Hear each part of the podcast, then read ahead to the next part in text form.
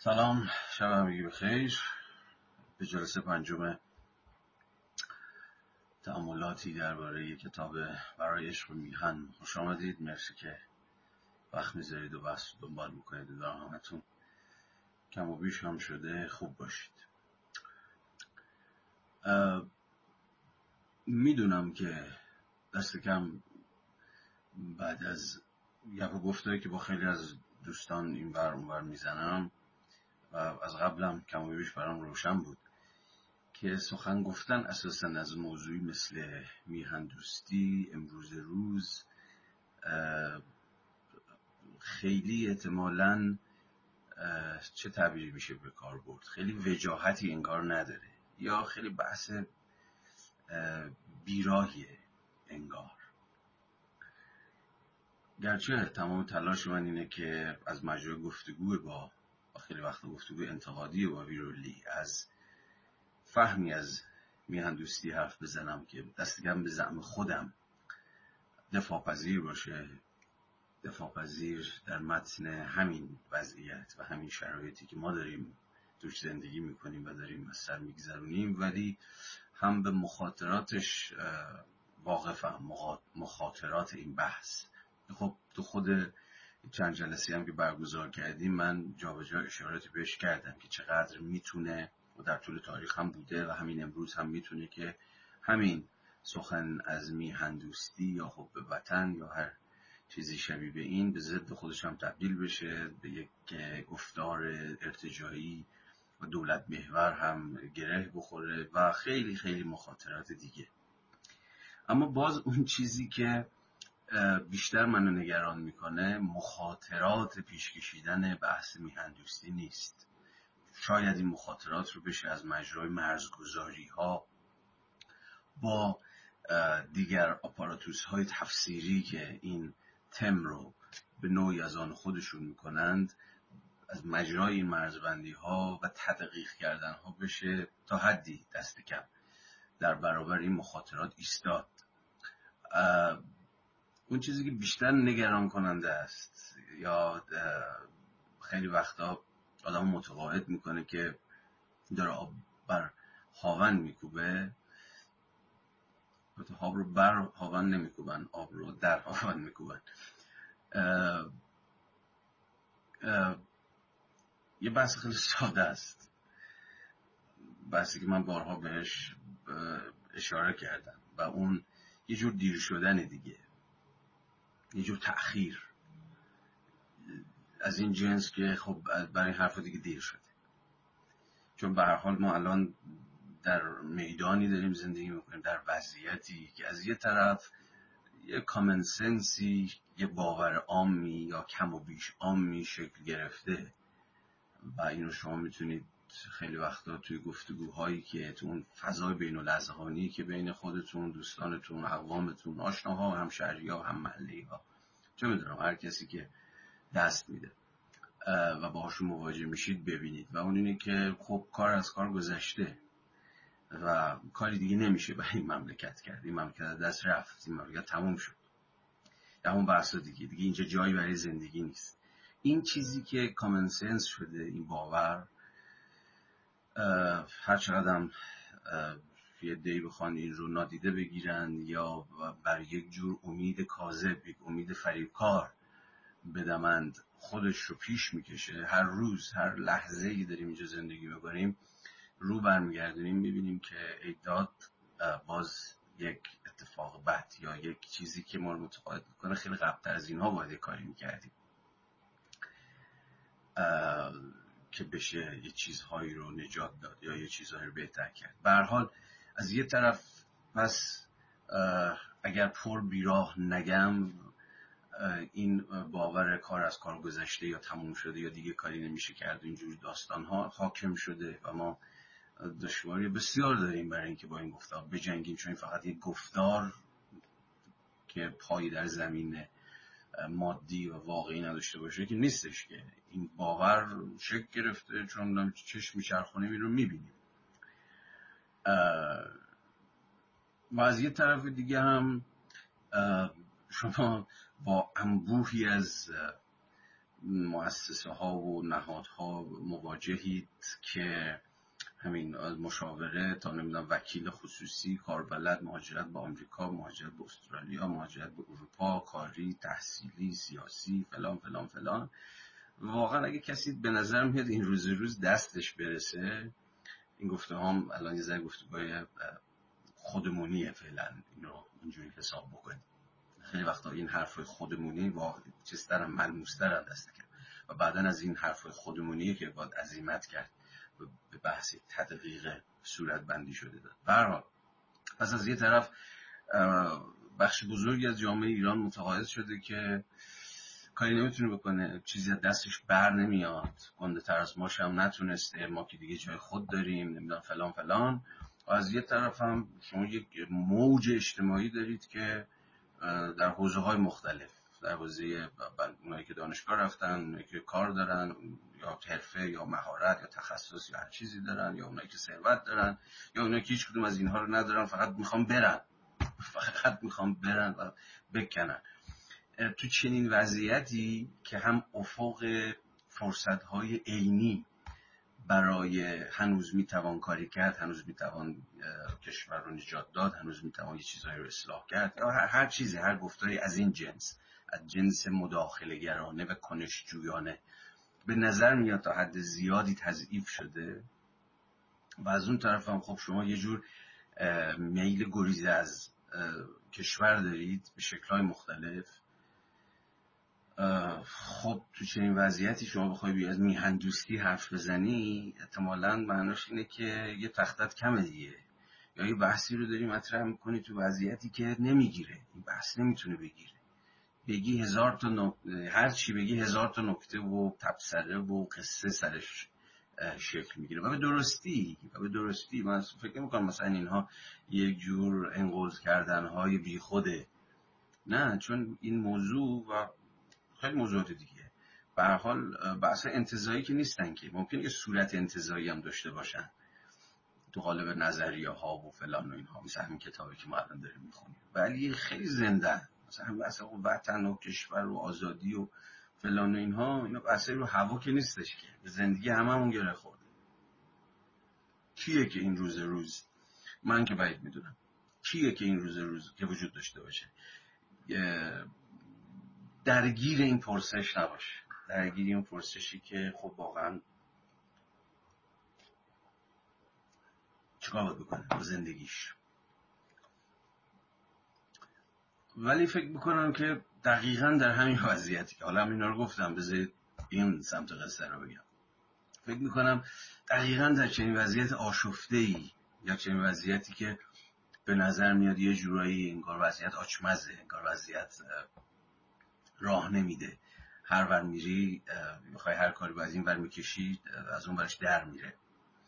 یا فقط کافیه یه نیم ساعت شما اخبار رو بالا پایین بکنید و ببینید هر کجای مملکت مثلا یه جا تومونش داره در میره یه اتفاق بد داره میفته. و مگه آدم چقدر زور داره؟ یا آدم مثلا چیکار می‌تونه بکنه؟ این حسی که شاید یه جور حس استیصال باشه دقیقا همون وضعیتی که اختزام می‌کنه اختزام می‌کنه پیش کشیدن این موضوع رو. همین موضوع میهن دوستی رو. شاید واقعا ایده ها در دل وضعیت های مخاطر آمیزن که جدی تر میشن توی وضعیت چه می‌دونم بیاد اسمش رو بذاریم وضعیت نرمال. حالا مثلا وضعیت نرمال وجود داره نداره اینا خودش داستانیه. ولی تو وضعیتی که به حال امور رو غلطه دیگه. جامعه داره پیش میره به حال یه افق کم و بیش روشنی هم برای آینده وجود داره. همه اینا کم و بیشه دیگه. دیگه این بحثا که موضوعیت نداره که همه چیز سر جاشه دیگه. یا کم و بیش سر جاشه اتفاقا تو این وضعیت از جا در رفته در این وضعیتی که جلسات قبلم گفتم یه جوری همه چیز out of joint ه یعنی همین از جاش در رفته dislocate شده. خود من و شما هم الان از جامعه در رفتیم. توی یه جور سردرگمی و سرگردانی داریم به سر میبریمه که اتفاقا قسمی تفکر که می‌خواد به همین وضعیت فکر بکنه. و یه لنگرگاهی برای خودش پیدا بکنه. لنگرگاهی که در دل دریای مواج طوفانی است. دریا چیز طوفانیه ولی شما به هر حال لنگرگاهی یا اگه لنگرگاه تمثیل خوبی نباشه که فکر می‌کنم خوب نیست یک بادبانی می‌خواید که. بادبان فکر می‌کنم تعبیر بهتری باشه. لنگرگاه انگار شما رو یه جا میخکوب می‌کنه. ولی بادبان اینه که باد طوفان زده هم از راه برسه شما به حال بادبان ها برافراشته است. و درسته که دریا طوفانیه ولی به هر حال شما می‌تونی یه جورایی تکلیفت رو روشن بکنی یا غرق نشین حداقلش که غرق نشین به حال می‌خواستم این رو بگم به عنوان یه نکته خیلی اولیه که منم می‌دونم. شما احتمالا می‌دونید. و حواسم هم هست که این بحث چقدر بحث هم گفتم مخاطر آمیزی از حیث های سیاسی ارتجایی که می‌تونین گفتار پیدا بکنه می همین میهن دوستی رو دارم میگم. و هم از حیث اینکه پشتش خالیه این بحث. منم نسبت بهش واقفم. ولی دقیقا در وضعیت همین طوفان زده ای که شما سوار کشتی هستی که هی کج می‌شد و مج می‌شد دقیقا در این وضعیتی که باید بادبان ها رو برافراشت. و شاید و شاید نمی‌دونم نظریه یا تعبیر بهتر تفکر این وسط بتونه نقش یه جور بادبان رو بازی بکنه و نه چیزی بیشتر. که جهتمون رو پیدا بکنیم. که حداقل بدونیم که کجا وایسادیم. حداقل این باشه که وضعیتمون رو هر چقدر آسیب دیده هر چقدر زخمی هر چقدر لط و پار حداقل این باشه که بفهمیمش صرفا قربانیان کتبسته وضعیتی که داره به سرمون آوار میشه و ما صرفا می داریم چپ و راست ازش می‌خوریم نباشیم متوجه باشیم حداقل متوجه باشیم از کجا داریم می‌خوریم. یعنی حداقل آدم بدونه که آره اینجاها نقاط ضعفه اینجاها نقاط آسیب پذیریه یا اینجاها کم داریم اینجاها دستمون خالیه. بر صورت به رغم همه اینها به رغم دشواری پیش بردن این بحث هم برای من هم برای شما و خیلی وقتا جانکاهی این بحث. واقعا شیره می‌کشه دیگه. بحثا چون گفتم دیگه خیلی انزمامی و ملموس و زنده است. اما بذارید همچنان ادامه بدیم و همچنان فکر کنیم و همچنان و عقب نکشیم. کار زیاد دستمون بر نمیاد. اینکه حالا آدم یه لایوش رو روشن بکنه یه ساعت دو ساعت حرف بزنه فیلی هوا نکرده که. منم می‌دونم. ولی خب شاید این تنها کاری باشه که دست من الان دست یادم مثل من برمیاد شاید کار دیگه هم از من یا خود شما ساخته باشه خب در جاهای دیگه. اما در این مقام بذارید ادامه بدیم به رغم اینکه ته دلمون شاید خالی باشه. یه نکته دیگه هم اما بگم قبل از اینکه وارد بحث بشیم. که نقدی بود که در طول هفته دوستان به من وارد کردند ناظر بر سخنی که ظاهرا در جلسه قبل گفتم و به برداشتی من زد که من همینجا باید اصلاحش کنم. ظاهرا زمانی که داشتم از قسمی میهن دوستی پدر سالارانه دفاع می‌کردم یا یک جور میهن دوستی دولت مدارانه این رو قیاس کردم از رابطه پدر فرزندی از این جنس که خب به هر حال پدر آدمم ممکن آدم بزنه ممکنه که چه می‌دونم آدم تنبیه کنه یا چه می‌دونم هر بلایی سر آدم بیاره ولی خب به هر حال باز پدر دیگه. این حرفیه که ما زیاد میشنویم. بر بخشی از فرهنگ ما بخشی از فرهنگ پدر سالاری رو همین کلیشه سواره. اون رو تو تو آموزش هم داریم دیگه. چوب معلم گله هر کی نخوره خله که بخشی از اون نظام تنبیهی مدرسه است. که خب معلم هم زد دهنتون سرویس کرد نداره. و حال معلم دلسوزه برای خودت میگه چوبش هم که گله و از این حرفا. حالا اون در واقع ادامه همین کلیشه پدر سالارانه است که پدرم هر بلایی سر شما آورد دهن شما زد سرویس کرد. خب به حال باز پدر شماست و احترامش واجب و فلا از این قصه. ظاهرا من یه همسانی ایجاد کرده بودم یا مثالی زده بودم برای اینکه قسمی از میهندوستی رو توضیح بدم. میهندوستی که صد البته داشتم سعی می‌کردم که باش فاصله گذاری بکنم چون دیگه در این چند جلسه باید روشن باشیم. ما از چه قنس میهندوستی داریم دفاع می‌کنیم. ولی ظاهرا داشتم از جنسی از میهندوستی حرف می‌زدم که انگار مدعی این بود که آقا کشور هم هر یا وطن آدم و هر بلایی هم که سر آدم بیاره یا هر چقدر هم که دهن آدم سرویس بکنه یا حتی توفتون بکنه بیرون ولی باز وطنه. این هم حرف عجیبی نیست. اینو شاید خیلی از ماها می‌زنیم. میگیم به حال وطنمونه. این حرفی نیستش که حرف عجیبی باشه شنیدنش. خیلی وقتا به کارش می‌بریم. برای جا انداختن این مثالی زدم از جنس همون رابطه پدر فرزندی دیدی که پدرم هر بلای سر آدم بیاره باز پدره. و این به زعم برخی از دوستان چنین استفاده شد که انگار من دارم این الگوی پدر فرزندی رابطه فرادستان فرودستانه رابطه اقتدارگرایانه ای که در فرهنگ و سنت ما ریشه داره. رو دارم باستولید می‌کنم یا به نوعی تاییدش می‌کنم یا هر چیزی شبیه این. صد البته که چنین قصدی نداشتم. اگر چنین برداشتی شد من باید همینجا اصلاح بکنم. خب همه ما می‌دونیم که پدری که شما رو لطو پارت می‌کنه یا پدری که به تعبیری پدری نمی‌کنه دیگه اصلا از شعن پدری میفته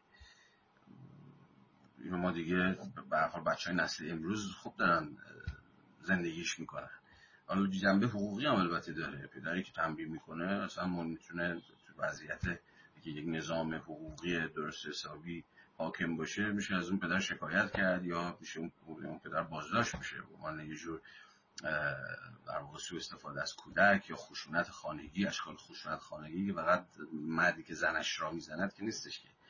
در واقع پدر و فرزندان هم هست. مثلا خشونت خانگیه. امروز در بحث حقوقی مدرن. حالا بحث حقوقیش هم تازه بذاریم کنار که البته نباید گذاشت کنار چون بسیار بحث مهمیه. حتی از لحاظ حسی و عاطفی هم این قضیه به روشنی قابل لمسه.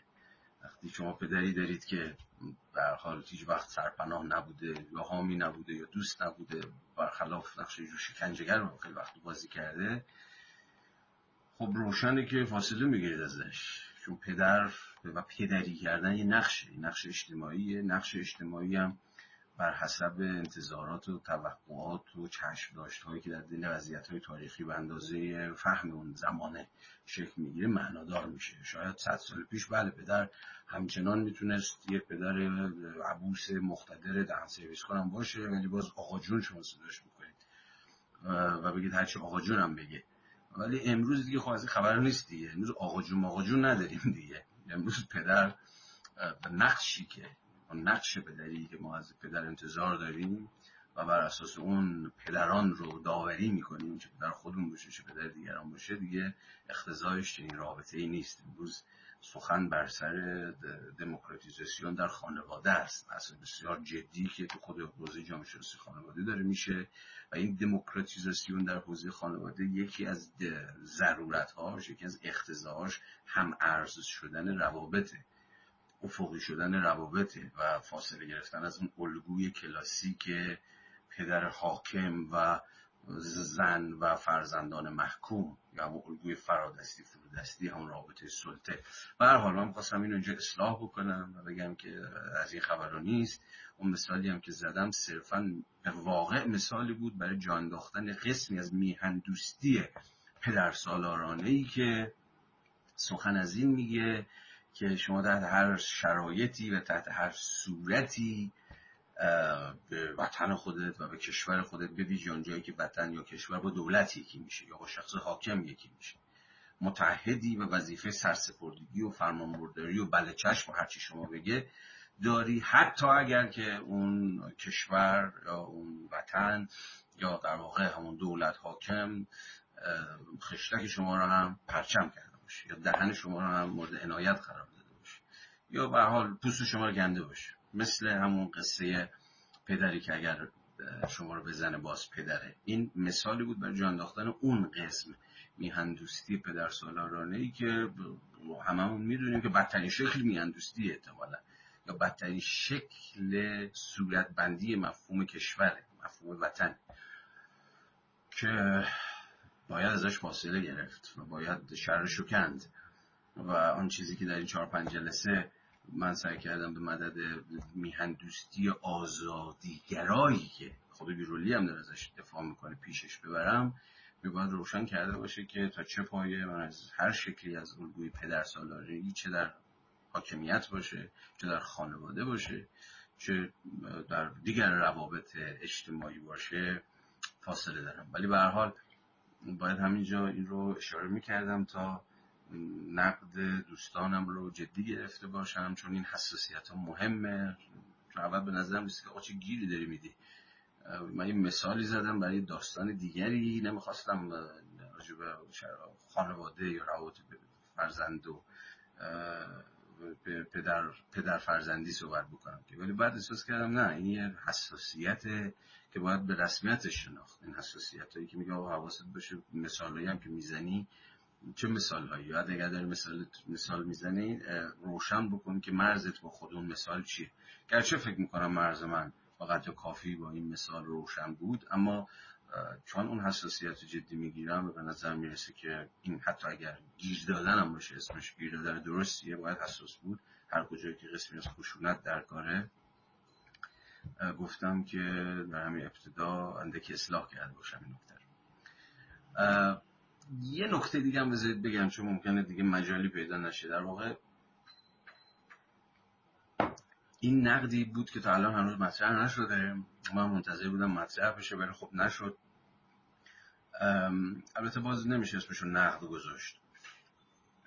ولی من به شکل انتقادی مطرحش می‌کنم نقدی به خودم و البته به دوستمون بیرولی اون چیزی که می‌تونم اسمشو بذارم کورجنسی. یا در واقع بیتوجهی به مقوله جنسیت. در طول کتابم این مسئله هیچ جا مطرح نمیشه. اما من خوبه که همینجا بگم حداقل طرح بحثش رو کرده باشم که تا حدی مستقل از کتابم هست. و بعد در جلسات آتی و ایزن این جلسه که نرم نرمک پیش میریم این نکته گوشه ذهنمون باشه چون نکته مهمیه. و اون چیه؟ این کورجنسی که گفتم تا الان بر تحلیل ما هم من و هم ویرولی حاکم بود البته خب تا حدی برمیگرده این که ما داشتیم در حوزه تاریخ اندیشه سیاسی صحبت می‌کنیم و این بحث مثلا اون موقع چه در جمهوری روم باستان نه در اروپای قرون میانه که تا الان داشتیم راجعش صحبت می‌کردیم. مثلا مطرح نبود. برای همین خب ما مطرحش نکردیم. اما به رغم این به رغم این بذارید بگم که باید حواسمون باشه در موضوعی مثل موضوع میهندوستی و هر موضوع دیگری باید حواسمون به مقوله جنسیت باشه. یعنی به مرد و زن. و نه فقط مرد و زن. جنسیت های میانه. جنسیت که این وسط هن. چه اونهایی که خودشون رو چیز دو جنسی تعریف می‌کنن چه اونهایی که خودشون رو بدون جنسیت تعریف می‌کنن چه اونهایی که خودشون رو ترنس تعریف می‌کنن یعنی میگم جنسیت فقط مرد و زن نیست. در واقع طیفی از جنسیت هاست. چرا دارم اینو میگم؟ برای اینکه خود اون قصه تعهد به آزادی مشترک و اون بحثی که تا الان داشتیم یه جور پافشاری یه جور اصرار یه جور سماجت بر سر تحقق آزادی نمی‌تونه مستقل از جنسیت باشه. اینو من بعد از باز چند بار صحبت با برخی از دوستان و مخاطبان به ذهنم خطور کرد. و اون اونجایی بود که دیدم خیلی از این دوستان از این حرف می‌زنن که من اگر مرد بودم ممکن بود بمونم. مثلا همین ایران. ولی چون زنم نه دیگه کارم تمومه. اینجا دیگه فرصتی ندارم. می‌خوام بگم که نباید نسبت به این مسئله بی تفاوت بود. خیلی خیلی مقوله مهمیه. و این برمیگرده به موضوع دیگری موضوع آسیب پذیری ها یا تفاوت آسیب پذیری هایی که سوژه ها یا شهروندان اجتماعی دارن. مطمئنا یک آدمی که جز اقلیت جنسیتیه در ایران حالا هرچی که هست گیه یا لزبیانه یا ترنس یا چه می‌دونم بدون جنسیت هر هر چیزی. مطمئنا اون آدم آسیب پذیریش با منی که مثلا یه مرد نرمال از حیث جنسیتی دارم میگم. مثلا هتروسکشوال هم که فلان فلان. خب معلومه که امکانهای او برای زیستن در این جامعه برای ادامه دادن اصلا زیست فقط زندگی کردن اصلا با یه جایی زندگی چیزی داشته باشی بخور رویر معمولی داشته معلومه که متفاوته. معلومه که متفاوت از زمین تا آسمون متفاوت میشه. معلومه که یک زن امروز در جامعه مثل جامعه ما به هزار و یک دلیل که دیگه خودتون می‌دونید و من تکرار مکررات نکنم موقعیتش متفاوت از موقعیت مثل من. من به تکان مرد بودنم دست کم یه سری امتیازهایی دارم یا آشی امنیتی دارم که دوست دختر من یا نداره. دوستان یعنی منظورم دوستی است که دختر است. نداره. یا زنان این جامعه ندارن. پس نمی‌تونیم نسبت به آن چیز چون کل این بحث این کتاب بدون جنسیته یعنی شهروندی که داره این بابا ازش حرف می‌زنه شهروند میهن دوستی که برای آزادی وطنش میجنگه تلاش می‌کنه فلان فلان. شاید اختزای مثلا یه چنین کتابی هم تا یه حدی همین باشه. ولی باید حواسون باشه که ما از شهروند من انتظایش که نمی‌تونیم حرف بزنیم. شهروند یا زنه یا یا یا, یا کویره یا حالا تازه خیلی فاکتور دیگه میشه آورد واسه. قومیت دین. معلومه برای یک مثلا اقلیت دینی در ایران پیشبرد تز میهن دوستی به راحتی آدمی مثل من نیست. منی که درست مازنی هم ولی خب زبان مادرین فارسی بوده با کسی که زبان مادرش فارسی نیست فلان. خب معلوم ما فاصله های متفاوتی از وطن داریم. اصلا مفهوم وطن شد برامون به شکل مختلفی صورت بندی میشه. می‌خواستم اینو بگم تا تذکری داده باشم. خیلی مقدماتی اولیه ها بعدا باید بارها و بارها به این موضوع برگردیم. بهش فکر بکنیم که خود این جزئیات ها خود این خاص بودگی ها خاص بودگی ها به واسطه قومیت به واسطه زبان به واسطه جنسیتی که من الان روش بیشتر تاکید کردم چقدر تفاوت ایجاد می‌کنه در آسیب پذیری ما. کسی که خیلی آسیب پذیره و دقیقا به در آسیب پذیرش خیلی نمی‌تونه مطمئن باشه از این جایا فرد روزم همچنان می‌تونه در این جامعه ادامه بده یا نده. و خب این آدم خیلی بیشتر از من نوعی من آدم نرمال یا منی که واسطه جنسیتم زبانم قومیتم هر چیزی. از همه امتیازها برخوردارم. من جا محکمتره دیگه تا او. مگه نه؟ به این اعتبار من ممکن هنوز بتونم بیشتر از این حرف بزنم که نباید ماند یا باید کاری که از این حرفا. تا یه آدمی که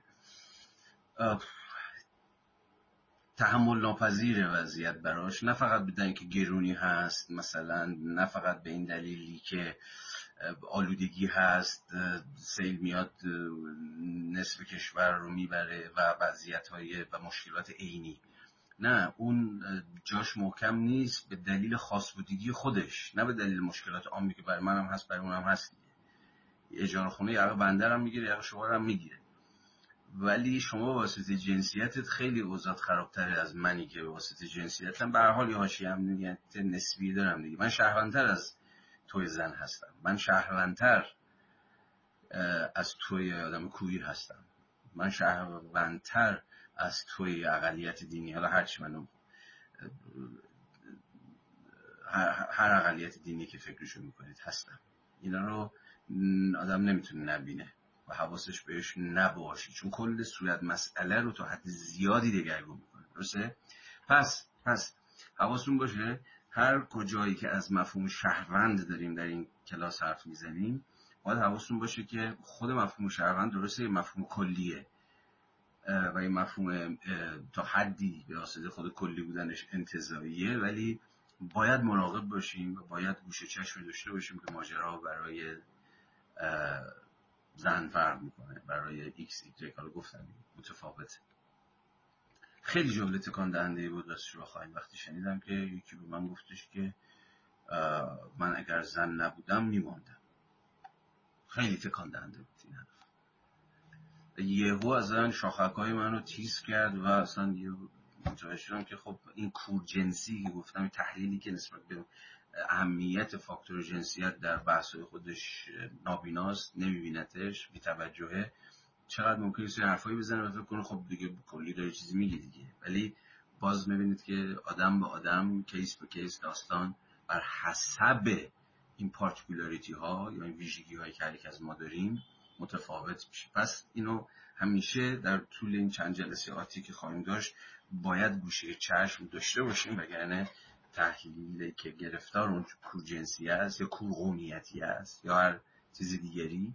یا جو هر کدوم از اونام باز میشه مستقل بحث کرد به نظرم خیلی راحت می‌تونه که دریوری بشه یا دست کم این که اونقدر کلی حرف بزنه که به درد هیچ کسی نخور نه؟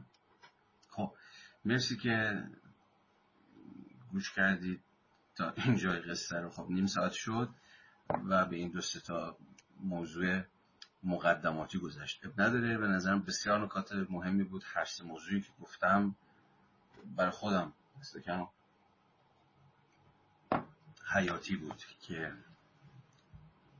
بهشون اشاره کرده باشم. خب اجازه بدید بریم و بحث های امشب رو که مثل جلسات قبل با همچنان بحث های دقیق و در این حال نفس گیریان رو با هم دیگه دنبال کنیم. رسیده بودیم به میانه های فصل دوم افول و احیا و به صفحه 68 من بحث رو به شما یادآوری کنم که رسیده بودیم به تفسیر نقادانه یه بابایی به نام لیپسیوس. در واقع جور نقد رواقی گرایانه بر ایده میهندوستی و حرف لیپسیوس هم ساده بود. بود که آقا میهندوستی چیز دریوریه مثلا میهندوستی و پیهندوستی و اینا چیه؟ حالا تفصیلش رو گفتم. و در واقع خود ویرولی هم اشاره می‌کنه که از قبل بحث های انتقادی که لیپسیوس مطرح کرده بود میهندوستی و ایده میهندوستی ضربه خیلی سنگینی خورد. یا دست کم اون که نقد خیلی جانانه بهش وارد شد. من دیگه بحث های هفته در واقع جلسه قبل تکرار نمی کنم ولی الان با حواسون باشه که در فصل دوم داریم راجع به زوال ایده میهندوستی حرف می‌زنیم در قرون میانه یعنی 14 15 هم و حالا یه ذره که جلوتر بریم دوباره البته بیرولی اشاره به برآمد یا احیای دوباره گفتار میهندوستی می‌کنه. ولی الان به اتکای بحث های لیپسیوس نورواقی راجع به رواقیگری هم من نسبتا به تفصیل توضیح دادم که بسیار مهم بود و من بعدا برخواهم گشت نه اینجا. در جاهای دیگه به مفهوم رواقیگری چون فکر می‌کنم الان گرایش غالب زمانه ما در حوزه فلسفه یه جور نورواقیگریه که جلسه قبلا بهش اشاره کردم. برای خیلی بیشتر و بیشتر ما با فلسفه های نورواقی کار خواهیم داشت و ایزن در همین جا خب اجازه بدید از صفحه 68 دوباره شروع بکنیم و وارد بحث بشیم. پاراگراف دوم صفحه 68 رو ببینید. بیرولی می نویسه با این حال تفسیر لیپسیوس از احساسات وطن پرستانه به مسابقه شکلی از شفقت فقط در مورد وطن پرستی یا همون میهندوستی دروغین یا ریاکارانه صدق می‌کنند بعد از اینکه ما نقدهای لیپسیوس رو باش آشنا شدیم که چگونه گفتار میهندوستی رو می‌زنه رگ آقای بیرولی باد می‌کنه و در اینجا به ما میگه که نه خیر این حرفایی که لیپسیوس می‌زنه در نقل میهندوستی فقط ناظر بر یک جور میهندوستی دروغی یا ریاکارانه است. این حرف آقای بیرولیه دیگه. این تفسیر یعنی همین تفسیر آقای لیپسیوس مطلقا هیچ ربطی به وطن دوستی حقیقی که ما می‌دونیم این آقا هر کجا که میگه وطن دوستی حقیقی منظورش وطن دوستی آزادیگراست. یعنی وطن دوستی که با سودای قسمی آزادی جمهوری خواهانه یا جمهوری آزاد و برابر یکی.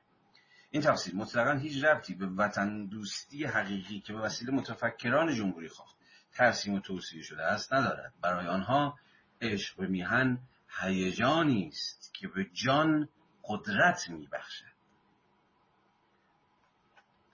و آدمها را ترغیب می‌کنند که حتی در موقعیت های فوق العاده خطرناک نیست. دست به عمل بزنند.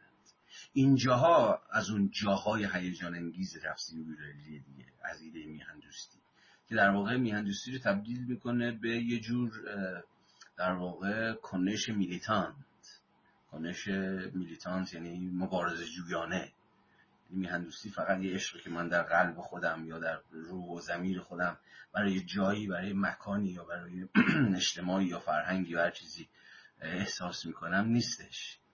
میهندوستی چنان که همینجا هم بابا داره میگه هیجانی است که به جان قدرت میبخشد و آدمها را ترغیب می‌کند که حتی در موقعیت های فوق العاده خطرناک نیز دست به عمل بزنند. فوق العاده خطرناک موقعیت ما دیگه.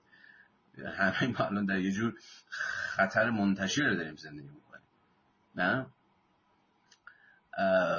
خطر به معانی بسیار وسیع. از خطر سیاسی گرفته تا خطر زیست محیطی گرفته تا مخاطرات اقتصادی گرفته. و حال انبوهی از مخاطرات بر ما هجوم آوردن نه؟ ولی مسئله همه حرف و سخن سر که این میهندوستیه آنچنان که این بابا داره ازش دفاع می‌کنه قسم هیجانه قسم پشن. شوره که شما رو وامی داره دقیقا در دل این وضعیت آشفته و درب داغون و لطفاری که خیلی میگن آقا کار از کار گذشته نمیشه کاری کرد. بقول این بابا دست به عمل بزنید. نه اون که صرفا صرفا اینجا قید مهمیه. نه اون که صرفا نسبت به قربانیان بیعدالتی و ظلم و سرکوب احساس رقت کنید.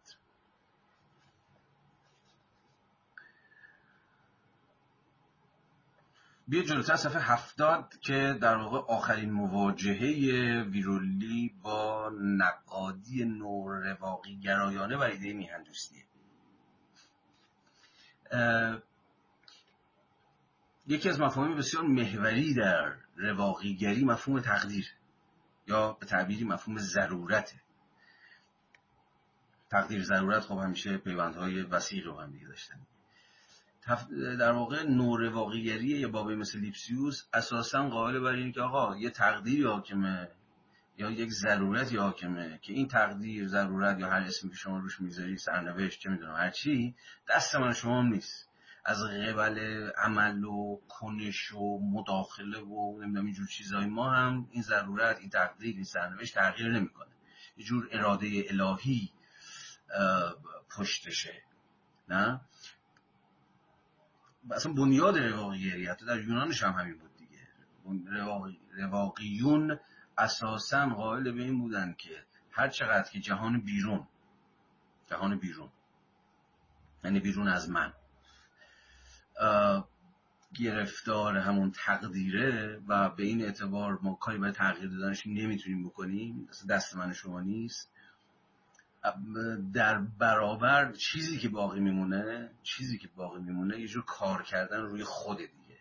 نه بنیاد رواقیون و تفکر رواقی اندیشی بنیادهاش سر همینه که چگونه بیرون ول کنیم جزورمون به بیرون نمی‌رسه بیرون عرصه تقدیر عرصه ضرورت بیرون جامعه سیاست چنون هرچی. ولی در برابر میشه رو خود کار کرد رو سلف کار کرد. سل و در واقع متج... در واقع همه مسئله رواقی اندیشی مبتنی است بر یه جور creation of the self اصلا یعنی یه جور خلق خود. آفرینش یک نفسی که یک خودی که حالا می‌تونه در برابر شدائد و مسائب و مشکلاتی اون بیرون هست و کاری هم دست او ساخته نیست. در خودش و برای خودش یک سرپناهی دست و پا بکنه. اتفاقها اما به هر صورت خواهند افتاد. ضرورت هر آینه خود را محقق خواهد کرد. کاری از دست من شما ساخته نیست. بنابراین اینجاست که کسی مثل لیپسیوس میگه که این ایده میهندوستانه که قائل به یه جور فضیلت سیاسی مشارکت یا مداخله در امور عمومیه و فکر می‌کنه از خلالی مداخله کردنش دست بکنش زدنش اتفاقی قرار بیفته یا چیزی قرار تغییر بکنه راه, راه باطل میپیماید.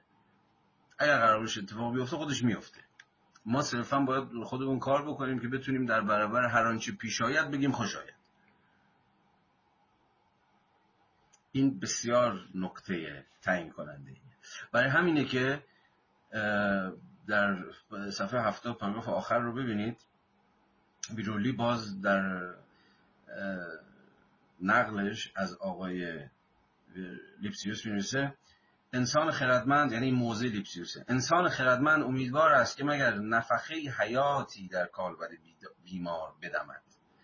اما بیمار کالبد بیمار مثل همون کشور دیگه. کشوری که بیمار چه می‌دونم داغون فساد زده است گرفتار استبداده گرفتار خفقان حالا هر برای سرش اومده یه امیدوار است نفخه نفخه است دیگه آره نفخه باشه.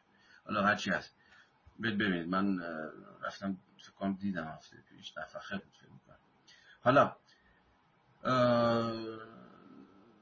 نفس حیاتی در کالبد بیمار بدمد. اما اگر ببیند که هیچ کاری برای اجتناب از تلاشی کالبد متلاشی شدن کالبد که در اینجا همون کشور باشد نمی‌توان انجام داد بر ضد خداوند نخواهد جنگید. چرا میگه ضد خداوند؟ یعنی بر ضد ضرورت بر ضد تقدیر چون تقدیر کار خداوند دیگه. ولش می‌کنه. خیلی جا از حرف لیپسیوسش میگه؟ که آول کن. کاری نمی‌تونی بکنی. این تقدیره. اگر قرار باشه کشور نجات پیدا بکنه نجات پیدا می‌کنه. اگر قرار باشه ویران بشه ویران میشه. تو ولی آرام بگیر.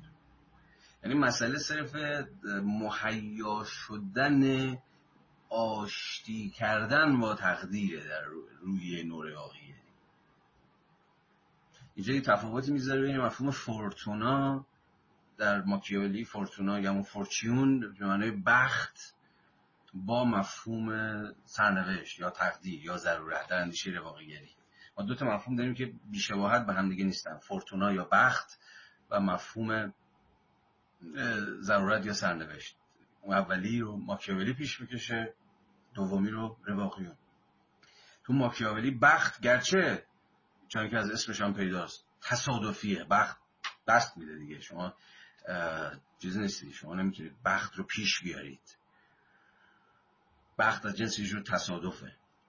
یا پیش میاد یا پیش نمیاد. اما همه ویرتوی ویرتوی همون فضیلت ارزه هنر شهریار یا در روایت جمهوری خواهانه تر ما مردم اینه که اتفاقا باید که بتوانن این بخت رو بقاپن یا از این بخت به نفع خودشون استفاده بکنن. یا به تعبیر دیگه ای ویرتو تعبیر ماکیاولی براش ویرتو فضیلت ارزه تبخور هنر هرچی که ترجمهش بکنیم. اختزای کسی که ویرتو داره اینه که بتونه بر بخت مسلط بشه بر فورتونا.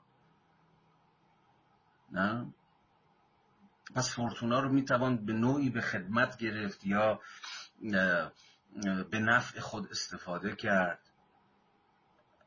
دست کم اون جایی که مساعد باشه. چون خیلی وقتا هم بخت نامساعد هم داریم دیگه. یعنی بختی که از بخت بعد الان نامساعد ترین و نامناسب ترین وضعیتش کاری نمیشه کرد. امکان هم همه بسته است فلان فلان. بخت هم همیشه که از جنس جور فیض نیست که یا از جنس جور فرصت که نیست که. خیلی وقتا از جنس بنبست از جنس بی امکانیه اما دست کم اینه که خیلی جاها شما می توانید بر این بخت و این فورتونا مسلط بشید ازش استفاده بکنید. بخت مساعد. میشه اینجا با همون ایده که جاهای دیگه ای من مطرحش کرده بودم با مفهوم کایروس یونانی اینجا پیوندش داد. کایروس همون بزنگاه بود دیگه یادتونه؟ اگر بحثای جلسات یا هفته های قبل رو دنبال کرده باشید. بزنگاه و بخت اینا مفاهیم همخانواده. نوعی ناظر بر نوعی از ادراک زمان بود. دیگه در فلسفه یونانی. مفهوم کایروس در برابر مفهوم کرونوس. که همون زمان گاه شمارانه بود یک دو سه ساعت پنج ساعت شیش ساعت هفت روز اول روز پنجم روز دهم. یا بر یک ترتیب مشخص تقویمیه کایروس اما یه جور گسست در خود زمانه. یه جور بزنگاهیه که ناگهان اصلا اون پیوستار زمان رو منفجر می‌کنه. یه جور فرصت طلایی انگار کایروس. و متفاوت از کرونوس. دو جور ادراک اصلا زمانه یا دو جور مواجهه با زمانه. این مفهوم کرونوس یونانی به نظرم با مفهوم فورتونای ماکیاولیایی یا مفهوم وقت که جفتشون بویی از یه جور تصادف بردن یا به تعبیر فلسفی تر می‌توانم بگویم بویی از مفهوم contingency بردن. مفهوم contingency بسیار بسیار مفهوم مهمیه در عرضم حضور شما که بحث های متافیزیک contingency یعنی دقیقا قلمروی ناضرورت قلمروی فیلسوفان مسلمان ترجمهش می‌کردن به یه جور امکان خاص. یه فرقی هست بین possibility و contingency possibility امکان عامه اما contingency امکان خاص حالا من وارد تفاوت possibility و contingency الان نمی‌خوام بشم چون وقتش نیست. اما می‌تونم تو ذهنم همین الان یک منظومه مفهومی ساخته شد از کایروس یونانی از contingency متافیزیک و از مفهوم بخت و فورتونای ماکیاولیایی که این سه یک منظومه می‌سازن که اتفاقا در دل این منظومه فضایی برای کنش و فضایی برای مداخله یا اینجور چیزا باز میشه. آه باز اینترنت تمام شد. خب یه دقیقه من وقت بدید که مثل برق می‌خوره. امروز شاش کردم ببخشید یه دقیقه من فرصت بدید حواستون باشه که ما رسیدیم به بحث فورتونا در ماکیاولی و تفاوتش به ضرورت در نور واقعیری یه دقیقه دیگه برمیگردم. شاش کنم ببخشید.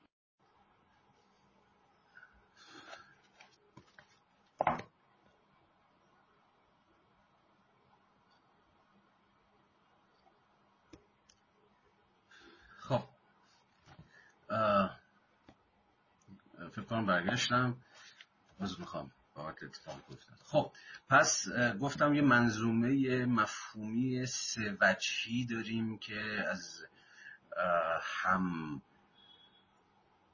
آمیزی سه تا مفهوم ساخته شده بود دیگه که به نظر من مجال می‌داد برای گشوده شدن فضای کنش کانتینجنسی فورتونا و کایروس که حالا جای دیگه در مجال دیگری باید بیشتر راجبش صحبت کرد. اما اینو قصه رو بذاریم کنار قصه فهم ماکیاولی از فورتونا به مسابه بخت که می‌توان بر آن مسلط شد رو بذاریم کنار یا به تعبیر دیگری بذاریم در تقابل با مفهوم تقدیر اندیشه نور واقعیگری. خب معنای سادش اینه که شما هیچ غلطی نمی‌تونید بکنید. جز اینکه بر تقدیر گردن بنهید.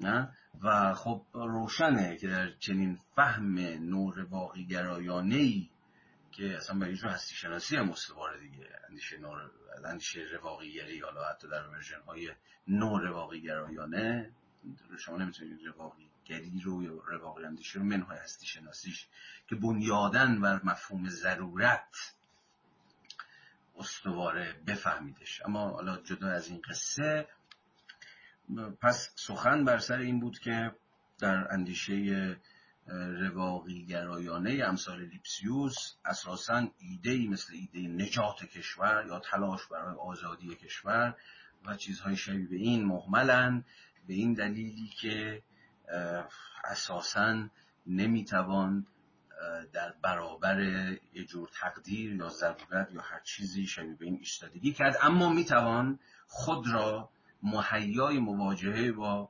وضعیت کرد. درونن روحن یا به تعبیری اخلاقا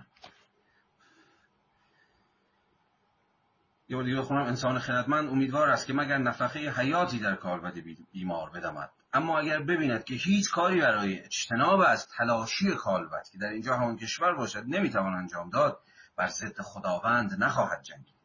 در زمانه تاریک ما باید تسلیم خدا شویم. در زم... باز معادل سازی بکنید. در زمانه تاریک ما باید تسلیم خدا یا تقدیر یا سرنوشت شویم و به زمان فرصت دهیم. خیلی تعبیر عجیبیه. به زمان فرصت بدیم. زمان تاریک کاری نمیشه کرد به زمان فرصت بده. یعنی چی؟ یعنی شاید درست شد.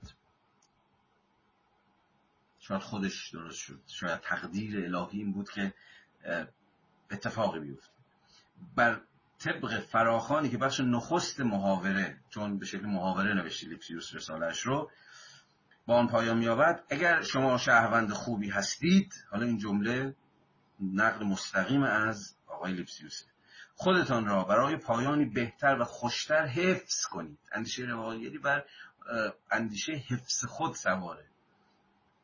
یعنی مسئله یه جور سیانت نفسه زمانه تاریکه کاری نمی‌تونید بکنید غلطی از شما ساخته نیست اما یه کار مهم می‌تونید بکنید. اما به زمان فرصت بدید. چون این پایان کار می‌تونه نباشه. ممکنه روزگار بارها چرخش به چرخ چهره عوض بکنه. به این معنا کار شهروند چی میشه؟ نه یه جور دست و پا زدن برای کاری انجام دادن چون کاری نمیشه کرد. نه؟ تو اون هستی شناسی اصلا رواقی گرایانه ولی میشه خود رو حفظ کرد. جور سیانت نفس. به چخ نرید. موضوع بشید به چخ نرید. امروز هم خیلی وقتا و ما به همدیگه هم حتی چیز می‌کنیم دیگه می‌بینیم دیگه میگم الان نمیشه. حداقل باید خودمون حفظ کنیم دیگه. که دود نشیم هوا نریم افسرده نشیم لطه پا نشیم. نفسمون کم نیاد. اینجاست که یه گوشه چشمی بدون اینکه حالا خیلی رواقی اندیش باشیم احتمالا ولی رواقی می اندیشیم تا جایی که متقاعد میشیم که الان فقط باید سیانت نفس کرد باید حفظ خود کرد باید به زمان فرصت داد. اگر شما شهروند خوبی هستید خودتان را برای پایانی بهتر و خوشتر حفظ کنید. آزادی که اکنون از دست رفته شاید که پس از این دوره دوباره باز ستانده شود. آیا من و شما برای این شاید بودگی کاری می‌تونیم بکنیم؟ یا واقعی میگه نه. کشور پژمرده و پوسیده تان ممکن است در دوره دیگر بشکفد. یعنی این این شاید بودگی در اندیشه رواقیگری کار من و شما نیست که خب شاید بله شاید نه. خب اگه من حل بدم شاید بشه اگه من حل ندم شاید نشه. میگه ببین من و تو تو این شاید بشود شاید نشود چیز نیستیم مؤثر نیستیم. این چرخ خود روزگاره که یا دست تقدیره که ممکنه کاری از پیش ببرد یا نبرد. پس و کشور پژمرده و پوسیده تا ممکن است در دوره دیگر بشکفد. پس چرا شهامت به کلی از وجودتان رخت بربسته و به ورطه ناامیدی افتاده اید؟ چگونه با اندیشه رواقیگری اتفاقا جالبه که با اندیشه رواقیگری دست کم در این روایتی که لیپسیوس به دست میده و از این حزب کل اندیشه رواقیگری هم خان و هم راستاست. اتفاقا اون ماجرای ضرورت و تقدیر و اینها راه به جور ناامیدی نمی‌بره. چون که میگه آره اوکی امروز روزگار تاریکی است. کاری از دستمون بر نمیاد. کشور پوسیده و خودش میگه؟ پوسیده و پژمرده است. آزادی رخت بربسته بله ولی می‌تونه پایان قصه نباشه. برق می‌تونه برگرده. چرخ بارها خواهد چرخید. پس خودتون رو حفظ کنید. پس به زمان فرصت بدید اینجا باز معناش روشنتر میشه. و شهامت داشته باشید. شهامت یعنی چی شهامت داشته یعنی شهامت سر کردن با این وضعیت تاریک رو.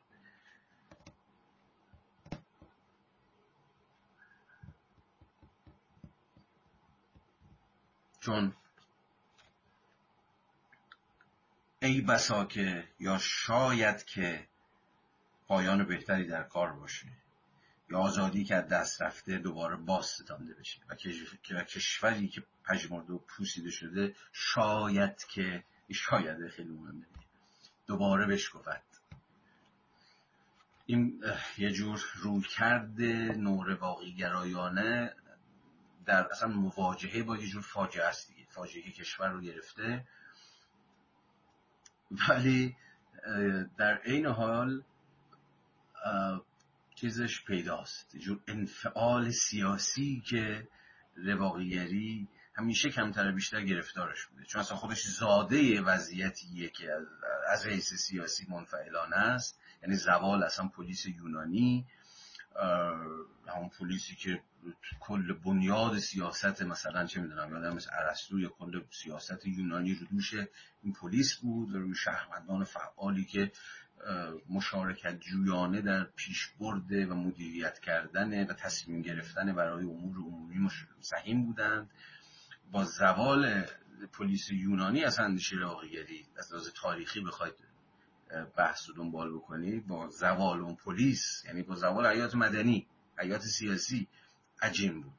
چون پلیس ناممکن شد چون حیات مدنی یعنی امکان خود مشارکت و مداخله از دست رفت بود که اندیشه رواقی گری بال و پر گرفت و در برابر همه تمرکز فلسفه رو برد به سمت یه جور همین خودسازی. اصلا ایده خودسازی و اینا همش ریشه در اون رواقیگری داره.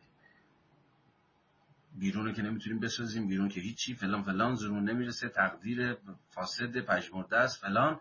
ولی خود زرون به خودمون که می‌رسه که. حالا همه مسئله بر سر چی میشه؟ بر سر اینکه این خود رو چگونه باید ساخت یا این خود چگونه باید همواره خودی زنده باقی بمونه و اصلا باید یاد بگیری که با ضرورت و با تقدیر سر کنه بدون اینکه سودای تغییرش رو داشته باشه که به زمان آقای لیپسیروس یه جور جنگ بر ضد خداونده یا اراده الهیه و باید اتفاقا تسلیم شدن رو بیاموزه. حالا از اندیشه نورویگری آقای لیپسیوس و نقدی که بر به قول خودش توهمات میهن دوستانه و اینجور چیزها داره پا فراتر بگذاریم بریم به انگلستان قرن شانزدهم و ببینیم اونجا چه خبره. صفحه 71 زمان گذشت و تنها حدود چهل سال پس از انتشار در باب پایورزی یعنی همون رساله آقای لیپسیوس در طول انقلاب انگلستان زبان میهندوستی مجددا جایگاه مرکزی پیدا کرد. این بار هم هنگامی که مردمی به جستجوی آزادی برآمدند زبان میهندوستی ایده ها و واجه های قدرتمندی برای عرضه کردن در چنته داشت. به ویژه در ادبیات مساوات طلبان انگلیسی عشق میهن معنای قدیمیش را باز یافت. و مجددا به عشق به یک جمهورگان یا یک مشترک المنافع یک کامن ولس یک کامنولس آزاد تعبیر شد. نوعی دلبستگی رعوفانه به آزادی مشترک مردمی که احترام نسبت به اصول قانون طبیعی و آزادی مذهبی آنان را نرم خو کرده بود. اکنون این عشق آنگونه که سیسرو در رساله در باب ابدا پیشتر بر آن تأکید کرده بود به معنای بخشی یا جنبه ای از عدالت فهم شد. الان معنای این جملات برای همه ما روشنتر خواهد شد. یه, پاراگراف بیام پایین. از اینجا بسیار هیجان انگیز میشه. در تفسیر پس احیا شده ای که انگلیسی های قرن شانزدهم جریان مساوات طلب و اینها در انگلستان قرن 16 یعنی 1500 فلان از ایده جمهوری خواهی به دست دادند. از جمهوری خواهی در واقع کلاسیک یا جمهوری خواهی باستان که بعدا خواهیم دید اساسا تقلا و تلاشی بود برای ایستادگی در برابر جریان ابسولیتیزم جریان مطلقه باوری یا دولت های مطلقه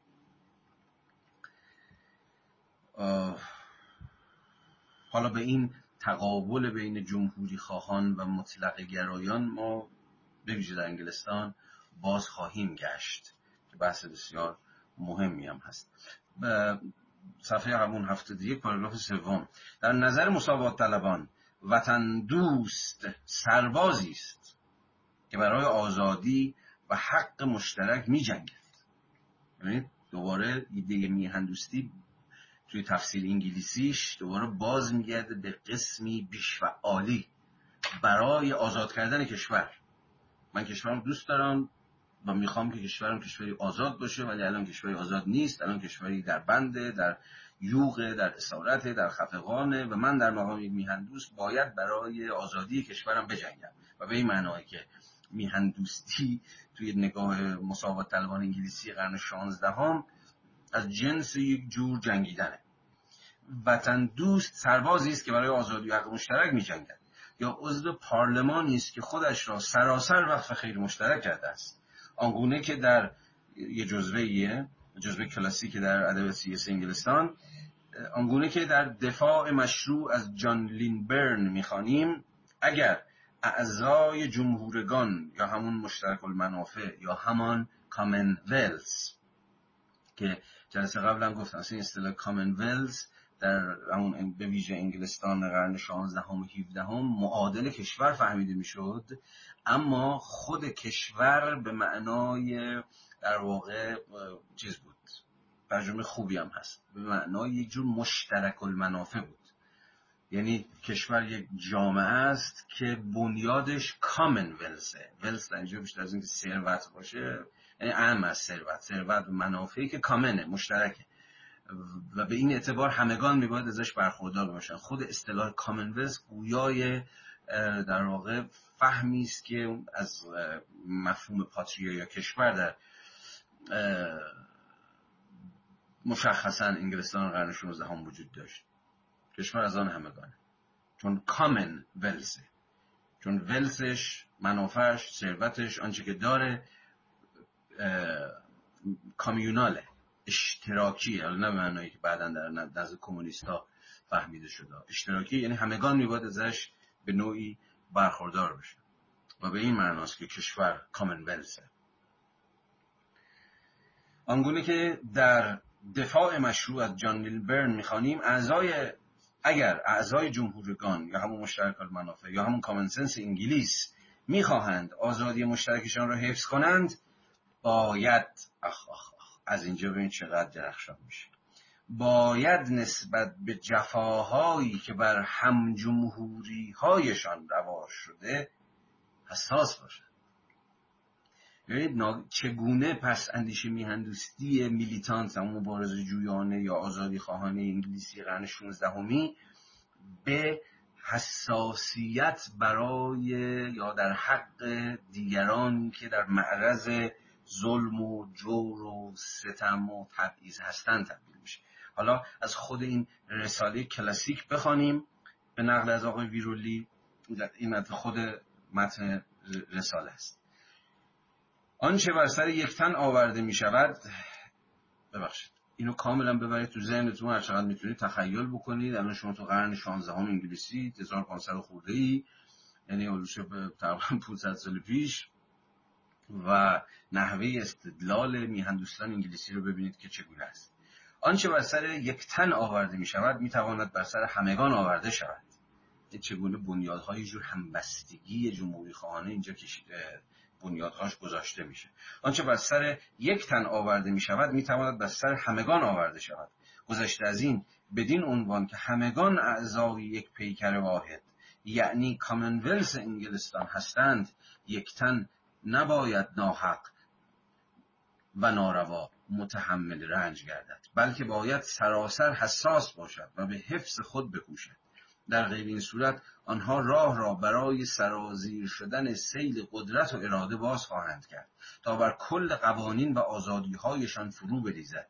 قوانین و آزادیهایی که همانها مرزهای بازدارنده ظلم و سرکوب و خودکامگی هستند و هر آن کس که در چنین قضایایی مساعدت نکند به حقوق خودش خیانت می کند و اختیار خود را وا می گذارد و همو بدون آنکه به آن فکر یا اعتنا کرده باشد به یک باره به خود می آید و می بیند که از مردی آزاد به برده تبدیل شده است. فلذا پرهیز از آنکه مبادا به جهت ایجاد آشوب و تلاطم مورد بازخواست و اتهام قرار بگیریم همان و گناه خیانت به نسلهای حال آینده را به جان خریدن همان. ببینید چگونه در این رتوریک سیاسی جمهوری خواهان میهن دوست انگلیسی شما قسمی ضرورت حساسیت در قبال جرم ها و در واقع ظلم ها و جورها و مظالمی رو می‌بینید که بر حق هم جمهوری ها در اعمال میشه. به زبان ساده تر یک میهندوست نمیباید بی تفاوت باشه نسبت به بلایی که داره بر سر همسایش میاد. بر سر همشهریش میاد یا به تعبیر درخشانی که اینجا به کار رفته بر سر همجمهوریش میاد. چون به تعبیری بلایی که بر سر یک نفر آمده می‌تواند بر سر همگان هم بیاید. و اینجا ببینید چگونه از این حرف می‌زنه که پرهیز از آن که مبادا به جهت ایجاد آشوب و تلاطم مورد بازخواست و اتهام قرار بگیریم همان و گناه خیانت به نسلهای حال آینده را به جان خریدن. همان این جمله آخر در واقع داره از این حرف می‌زنه که باید اتفاقا حساسیت به خرج داد و مداخله کرد و علم اعتراض و دادخواهی برافراشت. حتی اگر این به قیمت این تمام بشه که ما رو متهم بکنن به ایجاد آشوب تشویش اذهان عمومی نمی‌دونم از این قصه ها چون که این دادخواهی نکردن علیه ظلم سخن نگفتن در برابر اشکالی از بیعدالتی حساس نبودن چیزی نیست جز خیانت به نسلهای حال و آینده. یعنی چی؟ یعنی خیانت به خود جمهوری به جمهوری آزاد.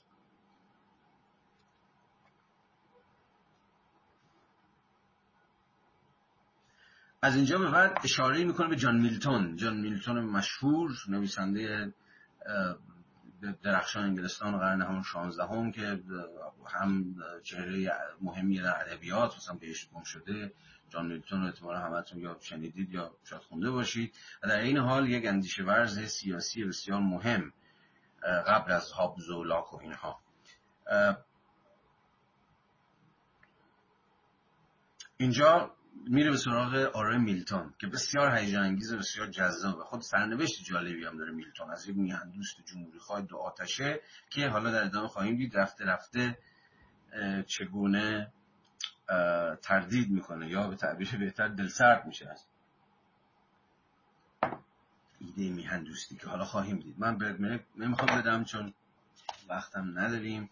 من بحث اجازه بدید که پیش ببریم و من الان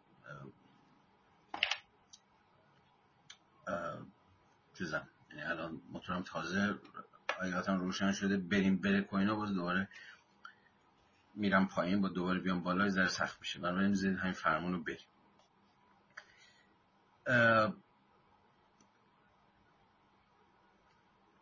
موزه میلتون.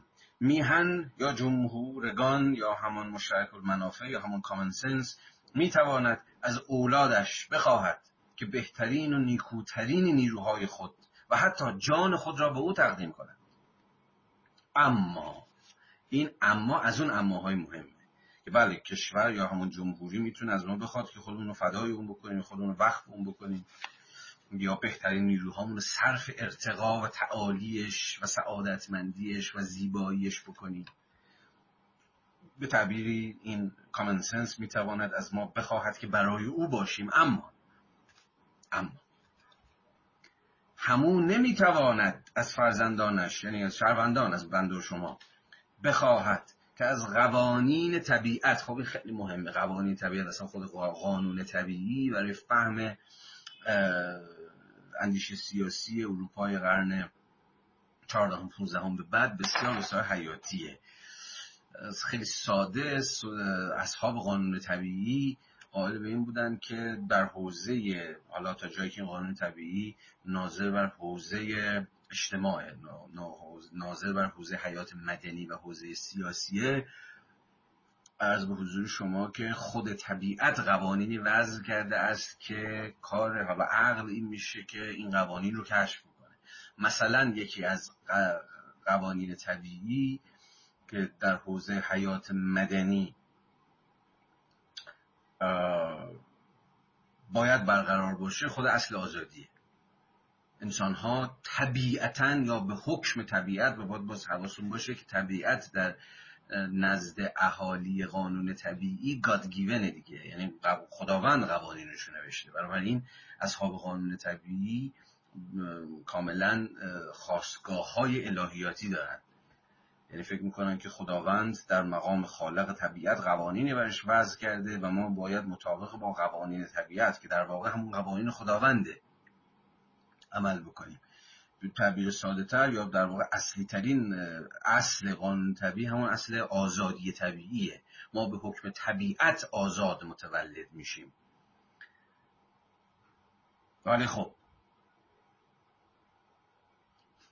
در جامعه در حیات مدنی این آزادی را دست میدیم. اون جمله معروف روسو دیگه اولین جمله قرارداد اجتماعی روسو رو به خاطر بیارید که رساله قرارداد اجتماعی روسو به عنوان کسی که به حال درون سنت حقوق طبیعی داره فکر می‌کنه اینه دیگه. انسانها به حکم طبیعت آزاد به دنیا می آیند اما همه جا در جامعه در اسارتند. یعنی طبیعت میشه مستاق آزادی ما از طبیعتمون میاد چون انسانها به حکم طبیعتشون خداوند به آنها بدیعه داده است آزادند. خیلی جالبه طبیعت که همیشه مستاق ضرورت و اینجور داستان ها بود. اینجا میشه مولد آزادی و دست بر تاریخ جامعه فرهنگ اینا میشه قلم رو اسارت. ها وقتی دارن دنیا آزادن ولی ما از این چشم باز می‌کنن میفتن تو جامعه و اینا جامعه اونا رو به بند می‌کشه. و حالا سخن بر سر چیه؟ با ستاندن آزادی طبیعی. یا به تعبیر دیگه حیات مدنی را باید به گونه ای سازمان یا به تعبیر باز بهتر باز سازماندهی کرد که بر وفق آزادی طبیعی ما باشه. یا امکان آزادی طبیعی ما رو محقق یعنی حیات مدنی داشته باشیم که ما اجازه بده بر وفق طبیعتمون چیزی جز آزاد زیستن نیست زندگی بکنیم. و هر کجا که حیات سیاسی و حیات مدنی مخل آزادی آزادی ما رو از ما می‌گیره ما رو اسیر می‌کنه ما رو برده می‌کنه یا هر چیزی میباید که در برابر حیات سیاسی مدنی مخل آزادی طبیعی ایستاد. بنابراین شما می‌تونید متوجه بشید که قانون طبیعی و اصلا این سنت قانون طبیعی یا حق طبیعی تا چه پایه به مسابه گفتاری مبارز جویانه علیه استبداد حاکم بر قرون 16 و 17 عمل کرد. چون ادعای نظری پردازان قانون طبیعی بود که آقا خداوند ما رو آزاد آفریده اما این دولت ما رو به بند کشید. پس مرگ بر این دولت. پس باید علیه این دولتی که ما رو در بند کرده ما رو برده کرده آزادی ما رو از ما ستانده است قد علم کرد. دستاویزمون چیه؟ رتوریکمون چیه؟ حقمون به آزاد زیستن. که خود خداوند اصلا به ما ارزانی کرده است. خود طبیعت از بد در بدو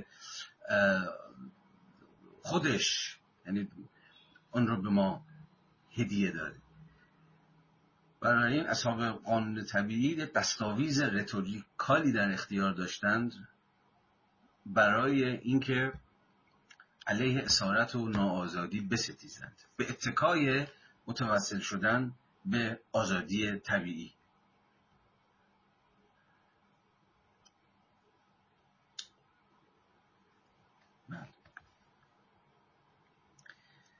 داشتیم چی می‌گفتیم؟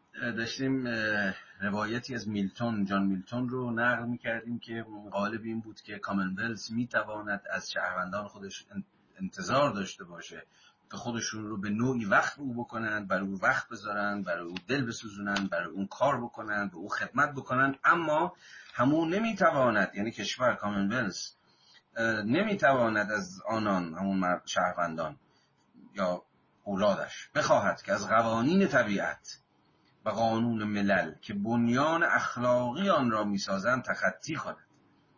در همان لحظه که میهن از طریق نمایندگان خود از اولادش می‌خواهد که بر خلاف عدل و داد عمل کنند مرتکب بیعدالتی شوند از قامت یک کشور خارج می شود خیلی درخشان. باز دوباره برمیگرده به اون ماجرای عشق عشق به میهن. که گفتیم هرگز در نزد جمهوری خواهان یک عشق کورکورانه به میهن از اون حالی که کشورمه و دوستش دارم و فلان اینها نداشته. عشقی نیستش که مترادف با یه جور کروکر شدن باشه در قبال ابژه عشقش. که دوستش دارم هر بلای سرم بیاره قربونشم میرم قربونشش و ابروش میرم. از این خبرها نیست. یعنی یک عشقی که چش و چارش بازه و گشوده است. من به تو عشق میورزم ولی تا زمانی که آدم باشی. به زبان ساده. یا تا زمانی که بر وفق عدالت عمل بکنی و از من توقع عدالت بیشگی داشته باشی. زمانی که از اولادش می‌خواهد که بر خلاف عدالت و داد عمل کنند مرتکب بیعدالتی شوند از قامت یک کشور خارج شده به دار و دسته ای از مردان رزلی تبدیل می شود که نه می توانند به اطاعت و متابعت امر کنند و نه مهر شهروندان را به دست آورند. کلمات و عبارت سامسون به همسرش دلیله در شعر سامسون مبارز انتشار یافته به سال 1671 در دوره بازگشت سلطنت. با قدرت تمام این دیدگاه میلتون را بیان می‌کنه. میلتون قبل از این داستان سامسون مبارزه ولی میگه شعر به قرن عرض حضور شما که 17 هم مربوط میشه. یعنی در یه قرن بعد میلتون. ولی میگه تو این شعر شما کاملا می‌تونید دغدغه امثال میلتون رو یعنی جمهوری خواهان میهن دوستی که میهن دوستی رو تا آنجایی مشروع می‌دانستند که بر وفق اصل عدالت باشه میشه میشه در این شعر دید. با قامت با مذرد می‌خوام. با قدرت تمام این دیدگاه میلتون را بیان می‌کند که سرسپردگی نسبت به کشور خود نمی‌تواند از حد و مرزهای نهاده شده به وسیله قانون طبیعت تخطی کند. و دیدیم که خود قانون طبیعت که اصلی ترین اصلهاش خود اصل آزادی بود. اگر کشورت این حالا که از اون به اصطلاح شعر که البته به زبان نصر ترجمه شده اگر کشورت ستاندن جان مرا از تو خواست چیزی ناحق و ناروا خواسته پس کشور حتی قانون یک کشور می‌تواند چیزی ناحق باشد یا چیزی ناروا باشد. نه؟ این اندیشه بود که جمهوری خواهان جمهوری خواهان آزاداندیش می‌تونستن بهش فکر کنن. اگر کشورت ستاندن جان مرا از تو خواست چیزی ناحق و ناروا خواسته چیزی بر ضد قانون طبیعت و قانون ملل. آنگاه چنین کشوری دیگر کشور تو نخواهد ای داد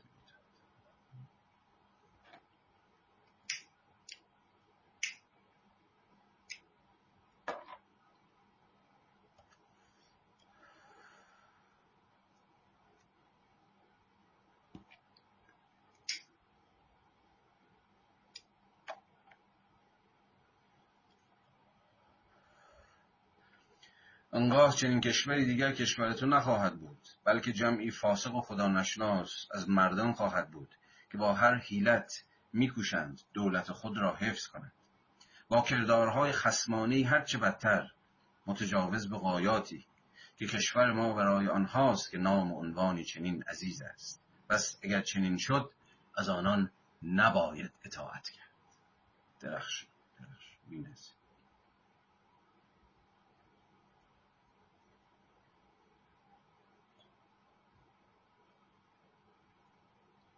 ویرولی در اینجا اشاره نمی‌کنه اما اجازه بدید من اشاره کنم که همین شعر مربوط به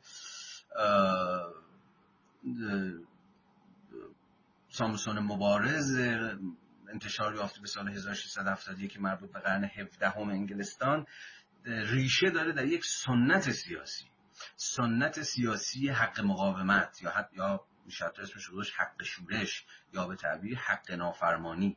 شاید صورت بندی شده ترینش به جان لاک برگرده. جان لاکی که کما بیش همین سالها یعنی چند سال پیش از این شعر سامسون مبارزه 1671 در رساله دوم در باب حکومت مدنی در فصل آخر از این سخن گفته بود. جان لاک دارم میگم. که مردم یا همون شهروندان نه تنها می‌توانند یعنی حق دارند بلکه وظیفه دارند که در برابر آن دولتی که ناعادلانه داره عمل می‌کنه یا اگر به زبان بهتر و دقیقتر و نزدیکتر به زبان خود آقای لاک بگوییم از دولتی که بر وفق مفاد قرارداد اجتماعی که با مردم بسته است عمل نمی‌کنه نافرمانی کنه ازش تبعیت نکنه چون علیه مفاد قرارداد اجتماعی عمل کرده. مثلا یکی از مفاد قرارداد اجتماعی چیست؟ اینکه دولت میباید آزادی ها را آزادی های افراد رو به رسمیت بشناسه. یا دولت میباید حافظ و مراقب جان و مال و دارایی های افراد باشه. اگر شما دولتی داشتید تعدیگر بود که متجاوز بود که در واقع مخل آزادی های مشروع شهروندان بود اون موقع چنین دولتی دیگه یک طرفه از مفاد قرارداد عدول کرده. یعنی قرار بوده دولت خوب باشه یه دولت عادل باشه یه دولتی باشه که از شهروندان خودش محافظت بکنه ولی داره شهروندان خودش می‌کشه. یا داره تعدی می‌کنه به حوزه شهروندان. یا آزادی ها رو داره مختل می‌کنه. از نظر یه بابایی مثل جان لاک در قرن 17 هم انگلستان شما در این صورت اساسا حق چیز دارید؟ حق مقاومت دارید. کمون بعدها تعبیر شد به جور حق نافرمانی. درسته؟ اینجا هم تو همیشه هم جالب داری می‌بینید دیگه. پس اگر چنین شد از آنان نباید تبعیت کرد. باید حواستون باشه که سنت تبعیت سیاسی یا سنت فرمان برداری سیاسی که ناظر بر این پرسش بود که آقا از چه دولتی یا چه قانونی باید تبعیت کرد؟ در این سنت و بحث بر سر این بود که نه از هر قانونی نه از هر دولت چون دولت چون دولت قانون چون قانون پس چشم. شهروندان موظفند که تبعیت بکنه خیر برخلاف تا جای اون دولت دولته یا تا جای اون قانون به واقع قانونه که دیدیم دیگه. بر وفق اصل عدالت و به تعبیر دقیقتر قانون طبیعی که حافظ آزادی هاست عمل کنه. در غیر این صورت اصلا شما حق مقاومت ده حق شورش ده توی جان لاک. و بعدا تو کل سنت لیبرالیزم دیگه نباید از یاد ببریم که لیبرالیزم در خواستگاه های خودش یک سنت فکری به شدت انقلابی بود. و در واقع اصلا ایده انقلاب ایده لیبرالیه. بعدا حالا چرخش های گفتمانی که در لیبرالیزم اتفاق افتاد که انگار کسی که لیبراله یعنی خود به خود او انقلاب. نه اتفاقا ایده انقلاب. قبلتر از این که ایده ای باشه از آن چپ یا از آن مارکسیستا آنارشیستا فلان اینها از دل اندیشه لیبرالیستی در اومد. یعنی از دل اندیشه حق مقاومت در اومد که حتی قبل از جان لاک در اندیشه سیاسی قرون وسطا هم سابقه داره. حتی نزد فلاسفه سیاسی که خیلی اتفاقا مسیحی بودند خود مسئله عدم تبعیت از حاکم جائر یعنی حاکمی که جور می‌کنه ظلم می‌کنه ستم می‌کنه. حتی قبل از جان لاک هم به شکل خیلی جدی وجود داشت. جان لاک البته به این سر و صورت خیلی در واقع دقیق و صورت بندی شده داد. که اشاره کردم دوستمون آقای چیز؟ آقای کونتین اسکینر در اون کتاب دو جلدی تاریخ اندیشه سیاسی در جلد همون اول اگر اشتباه نکنم دو یک یا دو فصل رو به صورت مفصل به حق مقاومت قبل از جان لاک. اختصاص داده که اگر ایده براتون جالبه می‌خواد خواستگاه های این مسئله رو دنبال بکنید برید سراغ اون کتاب فارسی آقای کاظم فیروزمند نشر آگه منتشر شده. خب اثر درخشانیه. در تاریخ اندیشه سیاسی حتما رجوع کنید به اون کتاب. هر صورت اینجا هم شما شاهدید که چگونه جمهوری خواهی میهندوستانه امثال میلتون و اینها. ناظر بر این بود که کشوری که بیعدالتی به خرج میده یا قوانینی بر خلاف عدل و داد وضع می‌کنه دیگه اصلا از قامت یک کشور خارج میشه یا دیگه کشور شما نیست. میشه قلم روی مشتی اوواش صفحه 74 پاراگراف دوم. با این حال عشق به میهن ممکن است کمرنگ به محو شود. ایدا سیگار لازمیم امشب زیاد. با این حال عشق به میهن ممکن است کمرنگ و محو شود. حال هر قدر هم که شدید و قلیز بوده باشد. کشور ممکن است دور یا بیگانه شود. دیدیم دیگه مقدمات این بحث رو همین دقیقه پیش داشتیم دنبال می‌کردیم دیگه. کشور دور یا بیگانه میشه زمانی که به فساد کشیده میشه. زمانی که کسافت برش میداره. زمانی که بیعدالتی براش حاکم میشه. زمانی که جور و ظلم و تبعیض حکم فرمایی می‌کنه. شما کشور دیگه برات بیگانه میشه دیگه نه؟ اون حسی که به کشورت داشتی رفته رفته رنگ میبازه. برای این حسی نیست که فقط ما این روزها داریم تجربه می‌کنیم. همه میهن دوستان در ادوار مختلف تاریخ این حس رو کمتری بیشتر تجربه کردن. لحظاتی که به قول این بابا عشق به میهن کمرنگ شد یا حتی محو شد. حالا جالب جان میلتون ما هم همین بلا سرش اومد. حال هر قدر هم که شدید و غلیظ بوده باشد. کشور ممکن است دور یا بیگانه شود. ممکن است دل باختگان سابقش را سرد و بی تفاوت بر جای بگذارد. میلتون در سالهای پایانی عمرش از عشق رو به زوالش به میهن سخن می‌گوید. او در این زمان در حالی که از زندگی سیاسی کناره گرفته و در زیر حاکمیت اصر بازگشت. بازگشت چیز بازگشت یارو بازگشت سلطنت. و در زیل حاکمیت از اصر بازگشت در وضعیتی دشوار و توان فرسا زندگی می کند در نامه به سال 1668 از این می نویسد که نفس شفقت برای میهن که او از دیرباز قلبش را منزلگاه آن کرده بود او را ترک کرده است.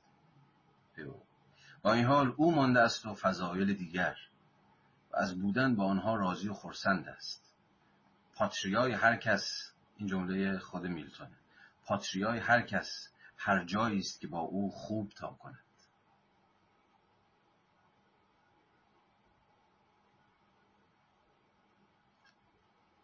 خب در اینجا شما شاهدید که چگونه اتفاق, اتفاق خیلی مهمی اینجا میفته پاتریای هر کس هر جایی است که با او خوب تا کنه. کشور شما اونجاست که به احترام بذاره. کشور شما اونجایی است که آزادی شما رو به رسمیت بشناسه. اونجا کشور شماست. ببینید چگونه اینجا مقدمات جدا شدن مفهوم کشور از جغرافیا از مکان از فرهنگ حتی داره مهیا میشه. و این اندیشه است که ما مدرن ها خوب میشناسیمش دیگه نه؟ چه بسیار مهاجرت هایی که امروز روز اتفاق میفته البته تمام جنس مهاجرت ها این شکلی نیست. ولی به حال چه بسیار مهاجرت هایی که اتفاق افتاده چه بسیار ترک وطن هایی که اتفاق افتاده به این اعتبار که وطن با شما خوب تا نکرده. و شما وطن دیگری برگزیده اید چون اونجا با شما خوب تا می‌کنه. چون اونجا به شما احترام می‌گذاره.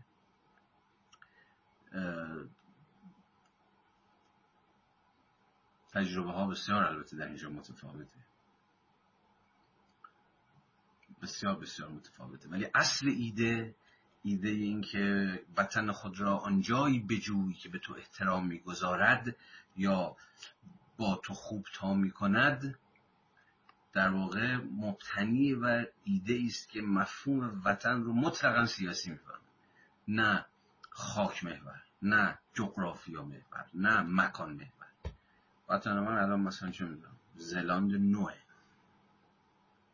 مکان من استرالیا استرالیا وطنم. چرا؟ چون اینجا راحت ترم اینجا زندگی دارم می‌کنم کسی کار به کارم نداره. احساس آزادی بیشتری می‌کنم احساس کنم شهروندم حق و دارم. حالا بیاد تو این فرمون ببینیم دیگه. این وسط هم هزار یک option هست. من دارم مثلا به وضعیت پناهن...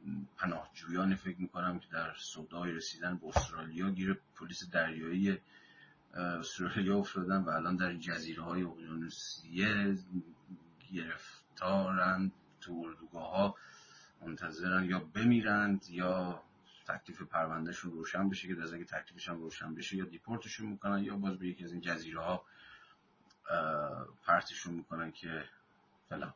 یعنی خیلی موقعیت ها پس متکسره خیلی متکسره ولی این, این, این فهم سیاسی از وطن با فهمی که خاک محوره یا مکان محوره خیلی اینجا مهم میشه. و بعدا ما بارها بارها باش کار خواهیم بسیار بسیار خواهیم داشت. حتی اینو رسو هم میگه. میگه پاتریا همان جایی است که شما را آزاد می‌گذارد. یا پاتریا آنجایی است که بر شما سلطه اعمال نمی‌کنه برای هر کجا که شما احساس کردید آزادید و قربانی یک سلطه یک نیروی قدر قدرتی که از بالا داره هی به شما میگه چیکار بکن چیکار نکن نیستید اونجا که اونجا وطنته. خوش باش. ما بعدا دچار دردسرهای بسیار خواهیم شد. کما که ویرولی هم میشه اما به نظر ویرولی به قدر کافی مداقه نمی‌کنه. در اینکه بتونه توضیح بده که چگونه می‌توان میهن دوست بود. حتی به این دلیل که درون تاریخ هم سیاسی داره فکر می‌کنه. خیلی وقتا هی موضوع خودش رو نمیگه هی شارحه چون میگه ولی برحال چگونه می‌توان میهندوست بود و این میهندوستی رو در عین حالی که سیاسی می‌فهمیم یعنی میهن یعنی جمهوری آزاد و برابر اما سخن بر سری نباشه که خب هر کجا که جمهوری آزاد و برابر هست بس همونجا اونجا وطن من. چگونه من طرفداری میدم که همچنان میباید میباید از خودم دارم میگم یا پیچه اون تنش نظری اینه که در عین که فهم سیاسی از میهن دوستی داریم به همون معنایی که گفتم در عین حال وطن برامون با یک تعین جغرافیایی هم همچنان پیوند داشته باشه. این هم ایران یعنی چون اگه اینجوری باشه که خب جاهای دیگه که آزادی اینا هم هست دیگه. خب پس برم وطنم رو آنجا بجویم.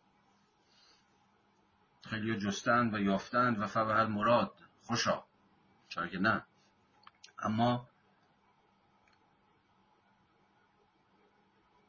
من همچنان شاید مذبوحانه می‌خوام تلاش کنم که تلاشی که تلاش ویرولی هم هست در این حال ولی به نظرم تلاش چیزی نیست. تلاش شکست خورده یا باز در ادامه خواهیم دید.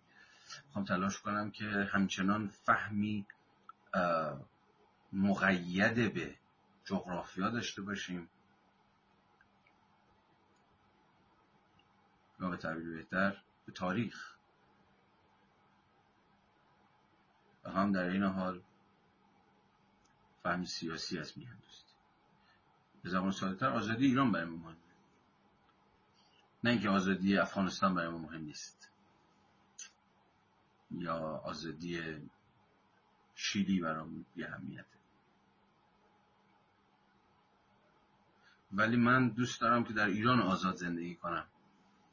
یا بیشتر دوست دارم در ایران آزاد زندگی کنم تا در آمریکای آزاد یا در آلمان آزاد. چون اونها پاتریاهای بقول یارو پاتریاهایی که با احتمالا من و شما خوب تا می‌کنن یا بیاد امیدوار باشیم که اینجوریه. یا چه الان دیگه داستان بر سر این که با این خوب تا کردنم داستان دیگه. در نتیجه هم با اقسام نشاد پرستی ها و غیر و غیره هم نمی‌تونیم امیدوار باشیم الان دیگه که در اروپای یا آمریکای آزاد هم با ما خوب تا می‌کنن.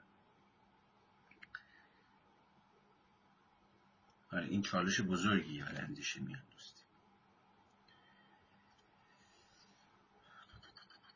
انگلستان تحت حاکمیت اصل بازگشت دیگر آن کامنولسی که او یعنی همون جان میلتون خودمون زمانی تصور کرده بود نبود. عشق میلتون به میهن زائل شده بود چون دریافته بود که موضوع عشق و دلدادگیش متفاوت و آرمانی بود. او پیشتر دل در گروهش نهاده بود. چون دیگه انگلستان اصل بازگشت دیگه دوشون ارزش های جمهوری خانهش از دست می‌داد و دیگه اون جایی نبود که میلتون دوست داشت زندگی کنه. همان گونه که او خود نوشته بود عشق به میهن عشقی اخلاقی و سیاسی است که زبده و اساره عشق به عدالت آزادی و شرف و افتخار است. عشق اخلاقی و سیاسی بنا به ماهیت خود کرکور نیست. این عشق به ما اجازه می‌دهد که ویژگی های موضوع عشق دلداری ایمان را ببینیم. در واقع این عشق از ما مسررانه می‌خواهد که بدان دقیق و نافذ نگاه کنیم. یعنی به کشورمون به وضعیتش به شرایطش. فرد وطن دوست اگر در عشق خود مینگرد و در آن سرکوب و بیعدالتی می‌بیند نباید نگاهش را برگیرد و به جای دیگری برگرداند. شفقت. باز اینجا چیز بگم. این نباید نگاهش را برگیرد و به جای دیگری برگرداند. نباید نگاهش را برگیرد و به جای دیگری برگرداند. شفقت از برای همگنانش باید که او را به تحمل وحشت ها و مظالم برانگیزد. و در این حال به جای روی گردانی روی گردانی می‌تونه باز معانی متفاوتی داشته باشه. ظلم هست رو برگردانم میگه من که کار خودم دارم می‌کنم. رو برگردانم من که رفتم. معانی متفاوت می‌تونه داشته باشه دیگه. که چجوری داره. این میهندوستی که میلتون هم داشت ازش دفاع می‌کرد. نمی‌تونه با قسمی رویه رویگردانی جور در بیاد. و در این حال به جای رویگردانی قدرتی برای کار کردن برای کشوری بهتر پیدا کند میهندوستی آزادیگرا بارها و مسئولیت های شدیدی تحمیل می همه قصه سر همه قصه سر اینه که این میاندوستی که داریم ازش حرف می‌زنیم صرفا بازم میگم یه عاطفه یه شور یه احساس قلبی که ممکنه برای خونمون داشته باشیم و اینها نیستش. همه سخن سر اینه. به قول بابا بارها و مسئولیت های شدیدی تحمیل نامه میلتون آینه تمام نمای معزل یا دراهه دشوار پیش روی یک وطن دوست اصیل است. این نامه سندی قدرتمند از دردها و تأملات یک عشق اخلاقی و سیاسی است. برای نسل‌های بعدی طرفداران و مدافعان کامنولز میلتون یک وطن دوست نمونه بود. آنچه وطن دوستی ایران شایان تقدیر می‌کرد ترکیب تعهد به آزادی سیاسی مذهبی و مدنی. با گشودگی فرهنگی بود. آخ اینجا بسیار باز موضوع مهمی دیگه میشه. گشودگی فرهنگی. یعنی روی مهمان نوازی مهمان پذیری گشودگی به روی غیر دیگری. که من آزادی ایران برای من مهمه وطن دوستی من صرفا به این معنا نیستش که وطن من آنجایی است که آزادی باشد. بنابراین آزادی هر کجا باشد وطن من آنجاست.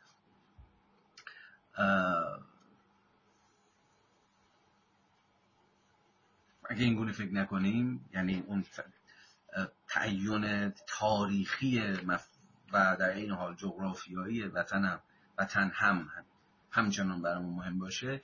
این اما چون که بارها دیدیم به راحتی بله بله حتما به راحتی می‌تونه به یک جور فهم حصرگرایانه به فهمی محدود فقط ایران خودمون اینجور قصه ها تبدیل بشه. در صورتی میگه در روایت میلتون حالا الان قصهش ضعیف می‌کنه. میگه این تعهد به آزادی کشور با گشودگی فرهنگی عجین بود. همون گونه که جان تولند در کتاب خود هم بابای بعد از میلتونه کتاب در واقع زندگی نامه میلتون نوشته. همون و خودش هم به حال متفکری برای خودش. همون گونه که جان تولند در کتاب خود زندگی میلتون تاکید کرده. میلتون به خارج از کشور سفر کرد برای آنکه فرهنگ خود را قنا ببخشد و برای آنکه کشور خودش را بهتر بشناسد. چون او باور داشت که بهترین راه برای فهم شایستگی ها و معایب کشور خودش مطالعه نهادها و آداب و رسوم مردمان دیگر است. اینجا یه مفهومی مهم میشه که باز ویرولی بهش اشاره نمی‌کنه. مفهوم سفر. خیلی مهمه اینجا. به نظر من میهن دوستی در گروه سفره. سفر نه معنی که بریم سفر حالا بخشش اشغاله ولی سفر به معنای مواجهه با غیر. سفر به معنای بست افق دید ما. سفر به معنای فراتر رفتن از این چهار دیواری که به حال دیدمون محدود می‌کنه دیگه نه؟ خیلی سفر مهم میشه. حتی در تاریخ ما در تاریخ ایران جدید این سفرنامه های ایرانیانی که رفتن این بر اون بر و از مجرای یک جور خوداندیشی به این نکته رسیدن که اوه اوه معجب اوضاع داغونی داریم. حالا اگر این سفرنامه ها رو صرفا نخواهیم که بر اساس یه کرده پس استعماری حالا فلان از جنس یه جور از خود بیگانگی یا گم شدن خیشتن خود اینجور چیزا تفسیر بکنیم که به نظرم بدترین تفسیر ممکن از این سفرنامه ها که رفتن اونجا و چشمشارشون باز شد و خودشون و هویتشون و تاریخشون رو گم کردن و از خود بیگانه شد از این قصه ها اگر این گونه نبینیم و از جنس جور مواجهه با امر غیر امر دیگری ببینیم که ناگهان شما رو به خودتون برمیگردونه که ببینید اوضاع یعنی اوضاع خودتون در پرتو دیگری اتفاقا بنگرید چقدر مهم میشه. چقدر این سفر اتفاقا و دست بر غذا در پا گرفتن یه جور اندیشه میهندوسی در خود ایران هم نقش ایفا کرد نه صرف نه از این جنس که چون رفتن حالا چهار کشور غربی یا خارجی دیدن بخوام تو سر خودشون بزنن که ما ایرانی بدبخت عقب افتاده فلان فلان شده. نه. اتفاقا در انبوهی از این سفرنامه ها شما سودای چیز رو می‌بینید. سودای اصلاح می‌بینید. سودای که آقا ما تغییر کنیم. این رویه به جایی نمی‌رسه. با این فرمون بریم جلو کارمون تمومه.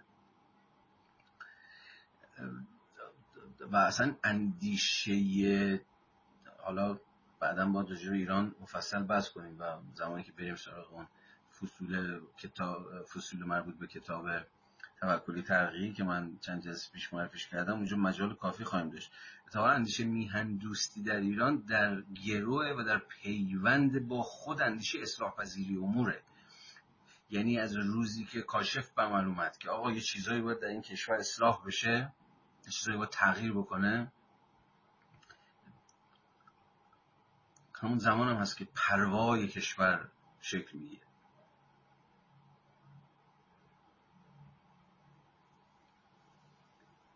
حالا الان شاید جاش نباشه من بیشتر توضیح بدم. چون مقدماتی می‌خواد تو بحث جا بیفته و مثال های زیادی از خود سفرنامه ها و از خود رساله های سیاسی اون عصر نشون میده که چگونه اندیشه میهندوستی عصر مشروطه در پیوند با نقد وضعیت و پیش کشیدن ضرورت اصلاح. اصلاح نه به معنی که ما الان در, در نتیجه اصلاح طلبی و اینجور چیزا می‌فهمیم. دقیقترین معنای کلمه که چیزی کمتر از زیرو کردن کل امور رو اینها نداره. خیلی از هر انقلابی هم انقلابی تره. برحال و به هر صورت اینجا اشاره که میگه میل به میلتون می‌کنه که میلتون سفر می‌کرد کرد با این سودا که بره ببینه جوامع دیگر رو به اونها بور بخوره تا در پرتون بتونه چی میگه؟ شایستگی ها و معایب کشور خودش رو اصلا بشناسه. خیلی نکته مهمیه. و در مجال دیگری و الان یهو به ذهنم رسید کتاب چقدر اصلا میشه این مقاله یا کتاب مستقل نوشت راجع به اهمیت سفر در اتفاقا اندیشه میهندوستانه یا جمهوری خواهی میهندوستانه. پاراگراف آخر 75 در نظر تولند وطن دوستی مستلزم آزاداندیشی و گشود فکری فرهنگی همزمان است.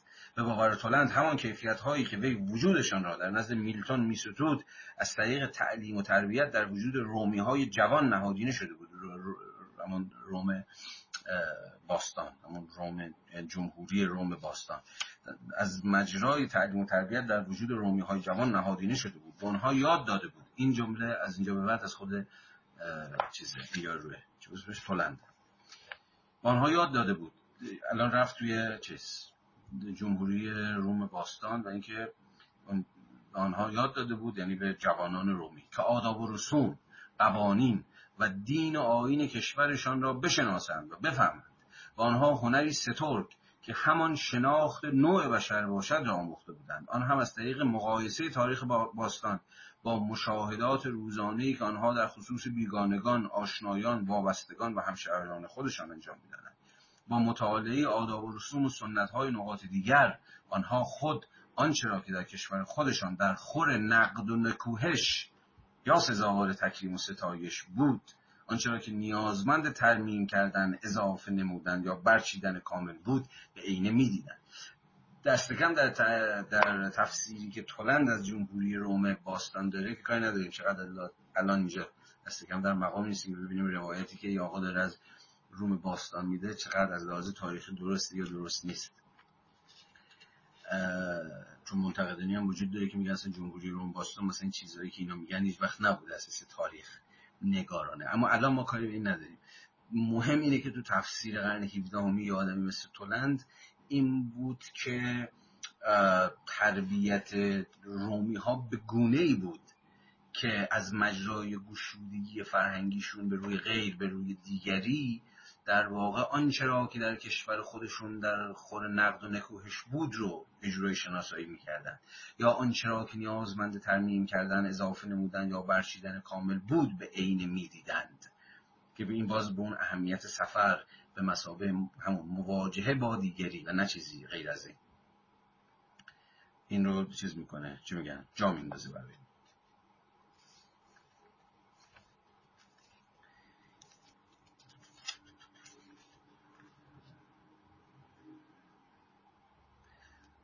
فراز آخری که می‌خوام از این فصل بخونم برمیگرده به صفحه 80 که به دوباره بحثی است ناظر بر موضوعی که من دقیق پیش پیش دستانه تر کردم و اونم تفاوت بین دو قسم میهندوستی بود. یک میهندوستی به قول بیرولی حقیقی یا همون میهندوستی آزادیگرا که بیش از هر چیز میهندوستی سیاسیه و پاتریا براش همون جمهوری آزاده و نه چیزی دیگری شبیه این با وطن دوستی خاک محور یا مکان محور یا جغرافیا محور. صفحه 80 که به نظر یکی از تنش آمیزترین پرابلماتیک های کل این کتاب و کل مبحث میهندوستی تفاوت صفحه 80 پاراگراف دو آقای بیرولی می نویسه در ادامه همین بحثایی که ما همچنان در انگلستانیم. و این بحث در انگلستان اون قرن 16 و 17 بشه قرن 17 هم بالا گرفته بود. تفاوت میهندوستان حقیقی یعنی همون میهندوستی آزادیگرا که بیرولی هم ازش دفاع می‌کنه با وطن پرستان خاک محور نه در شدت و هدت بلکه در طبیعت و ماهیت دلبستگی است. عشق ما به میهنمان به خاطر اینکه باور داریم تنها از آن ماست و اینکه تملک آن ما را بهتر از همه دیگران می‌سازد یک چیز است. و عشق ما به چیزی که در آن با افراد دیگر شریکیم. آن هم صرف نظر از اینکه فقط از آن ما باشد یا نباشد چیزی دیگر. نوع اول عشق به میهن نوع اول عشق به میهن تقویت کننده نوعی تلقی خود بزرگ بینانه از خودمان است. چنان که گویی هر چه داریم حق ما به عنوان افرادی اصیل و خاکزاد بوده است. و باز همین حب وطن و باز همین حب وطن خاص مشبق میل به خلاصه کردن دیدگاه های درون بسته ترین هیته ممکن و نیز خار شماردن هر گونه دانش، آموزش یا رفتارها و سکناتی است که در خانه رشد نکرده و محصولاتی داخلی نیستند. پس داره از نوعی میهندوستی حرف می‌زنه که به شدت حسرگراست. فکر می‌کنه که اینجا تخم دو زرده گذاشته شده. ما بهتریم ما قشنگتریم ما اولتریم از این که خب ورژن آشنایی از میهن دوستی که با ایده خاک و فلان اینها خیلی پیوند داره. نوع و حالا نوع دوم عشق به میهن اما مشوق گشودگی در قبال فرهنگ مردمان دیگر است. به طور طبیعی جامعه وظایف و الزامات مختلف در قبال انسانیت مهمان پذیری و غریب نوازی و نیز ملایمت و خوشرفتاری صرف نظر از تفاوت در رنگ و نژاد و فلان فلان است. وطن دوستی که این وطن دوستی که اینگونه همچون میل و اشتیاق ویژه برای آزادی فهم شده باشد عنوان نیروی شمولگرا و وحدت بخش عمل می کند نیرویی که کنار هم جمع و به هم وصل می کند نه آنکه ترد نماید و بتاراند یا حذف و حصر کند. این موضوع رو طول و تفصیل و بحثش رو چون بارها بارها در طول این کتاب در ادامه پیش خواهد آمد رو من به جلسات بعد مکول می‌کنم اما حواستون باشه که همواره دست کم از دو نوع میهندوستی آنچنان که همینجا هم دیدیم می‌شود سخن گفت. اما از اون مهمتر میهندوستی خاک محوری که مبتنی بر اینجور اصالت فرهنگیه مبتنی بر اینجور خود برتربینیه مبتنی بر جور بومی اندیشیه هر چیزی که مال خودمون باشه و ریشه داخلی و از سنت و عقب و اجداد و فلان اومده باشه اصیل هر که از بیرون از خارج از دیگری اومده باشه به عنوان امور بیگانه یا نمی‌دونم فلان و فلان ترد میشه در برابر یک میهندوستی شمولگرای غریب نواز مهمان دوست که همواره به روی دیگری گشوده است و اگر سرزمین خودش آزاد می‌خواد آزاد برای همگان می‌خواد. جدا از این تفاوتی که میشه بین دو نوع میهندوستی گذاشت پرابلم اصلی اما پرابلم این است که آیا وطن تعین مکانی دارد یا ندارد؟ زبان ساده تر آیا وطن من به واقع صرفا هر آنجایی است که با من خوب تا می‌کنن وطن من صرفا هر آنجایی است که من می‌تونم اونجا آزادی رو تجربه بکنم و به این اعتبار می‌تونه هر کجا باشه دیگه. می‌تونه هر, هر کجا هر کجا بشد باشه یا نه.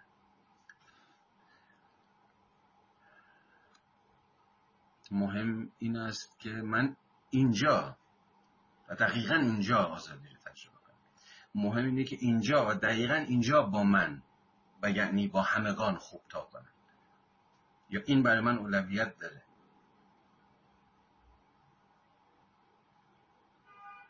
من می‌خوام اینجا و واقعا اینجا. نه اینکه جای دیگه نه. ولی اول می‌خوام که اینجا اول می‌خوام که اینجا آزاد بشه.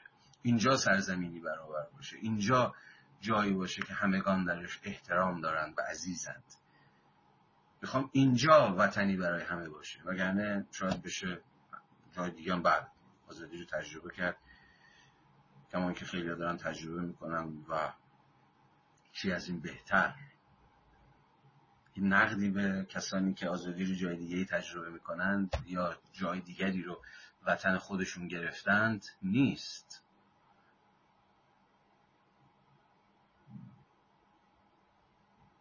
بحث بر سر این که نمی‌توان وطن رو تبدیل به یک فضای انتظایی کرد که می‌تونه هر کجا تجربه بشه. شاید هم واقعا بتونه هر کجا تجربه بشه چه می‌تونه؟ و برمیگردیم به این موضوع و موضوعات دیگری در جلسات آتی. با هم بهشون فکر می‌کنیم. دیگه تا الان یک کله نشستید و بحث دنبال کردید تا جمعه هفته بعد که از فصل سوم بحثمون رو پی خواهیم گرفت. من با شما خداحافظی می‌کنم. مرسی. خداحافظ.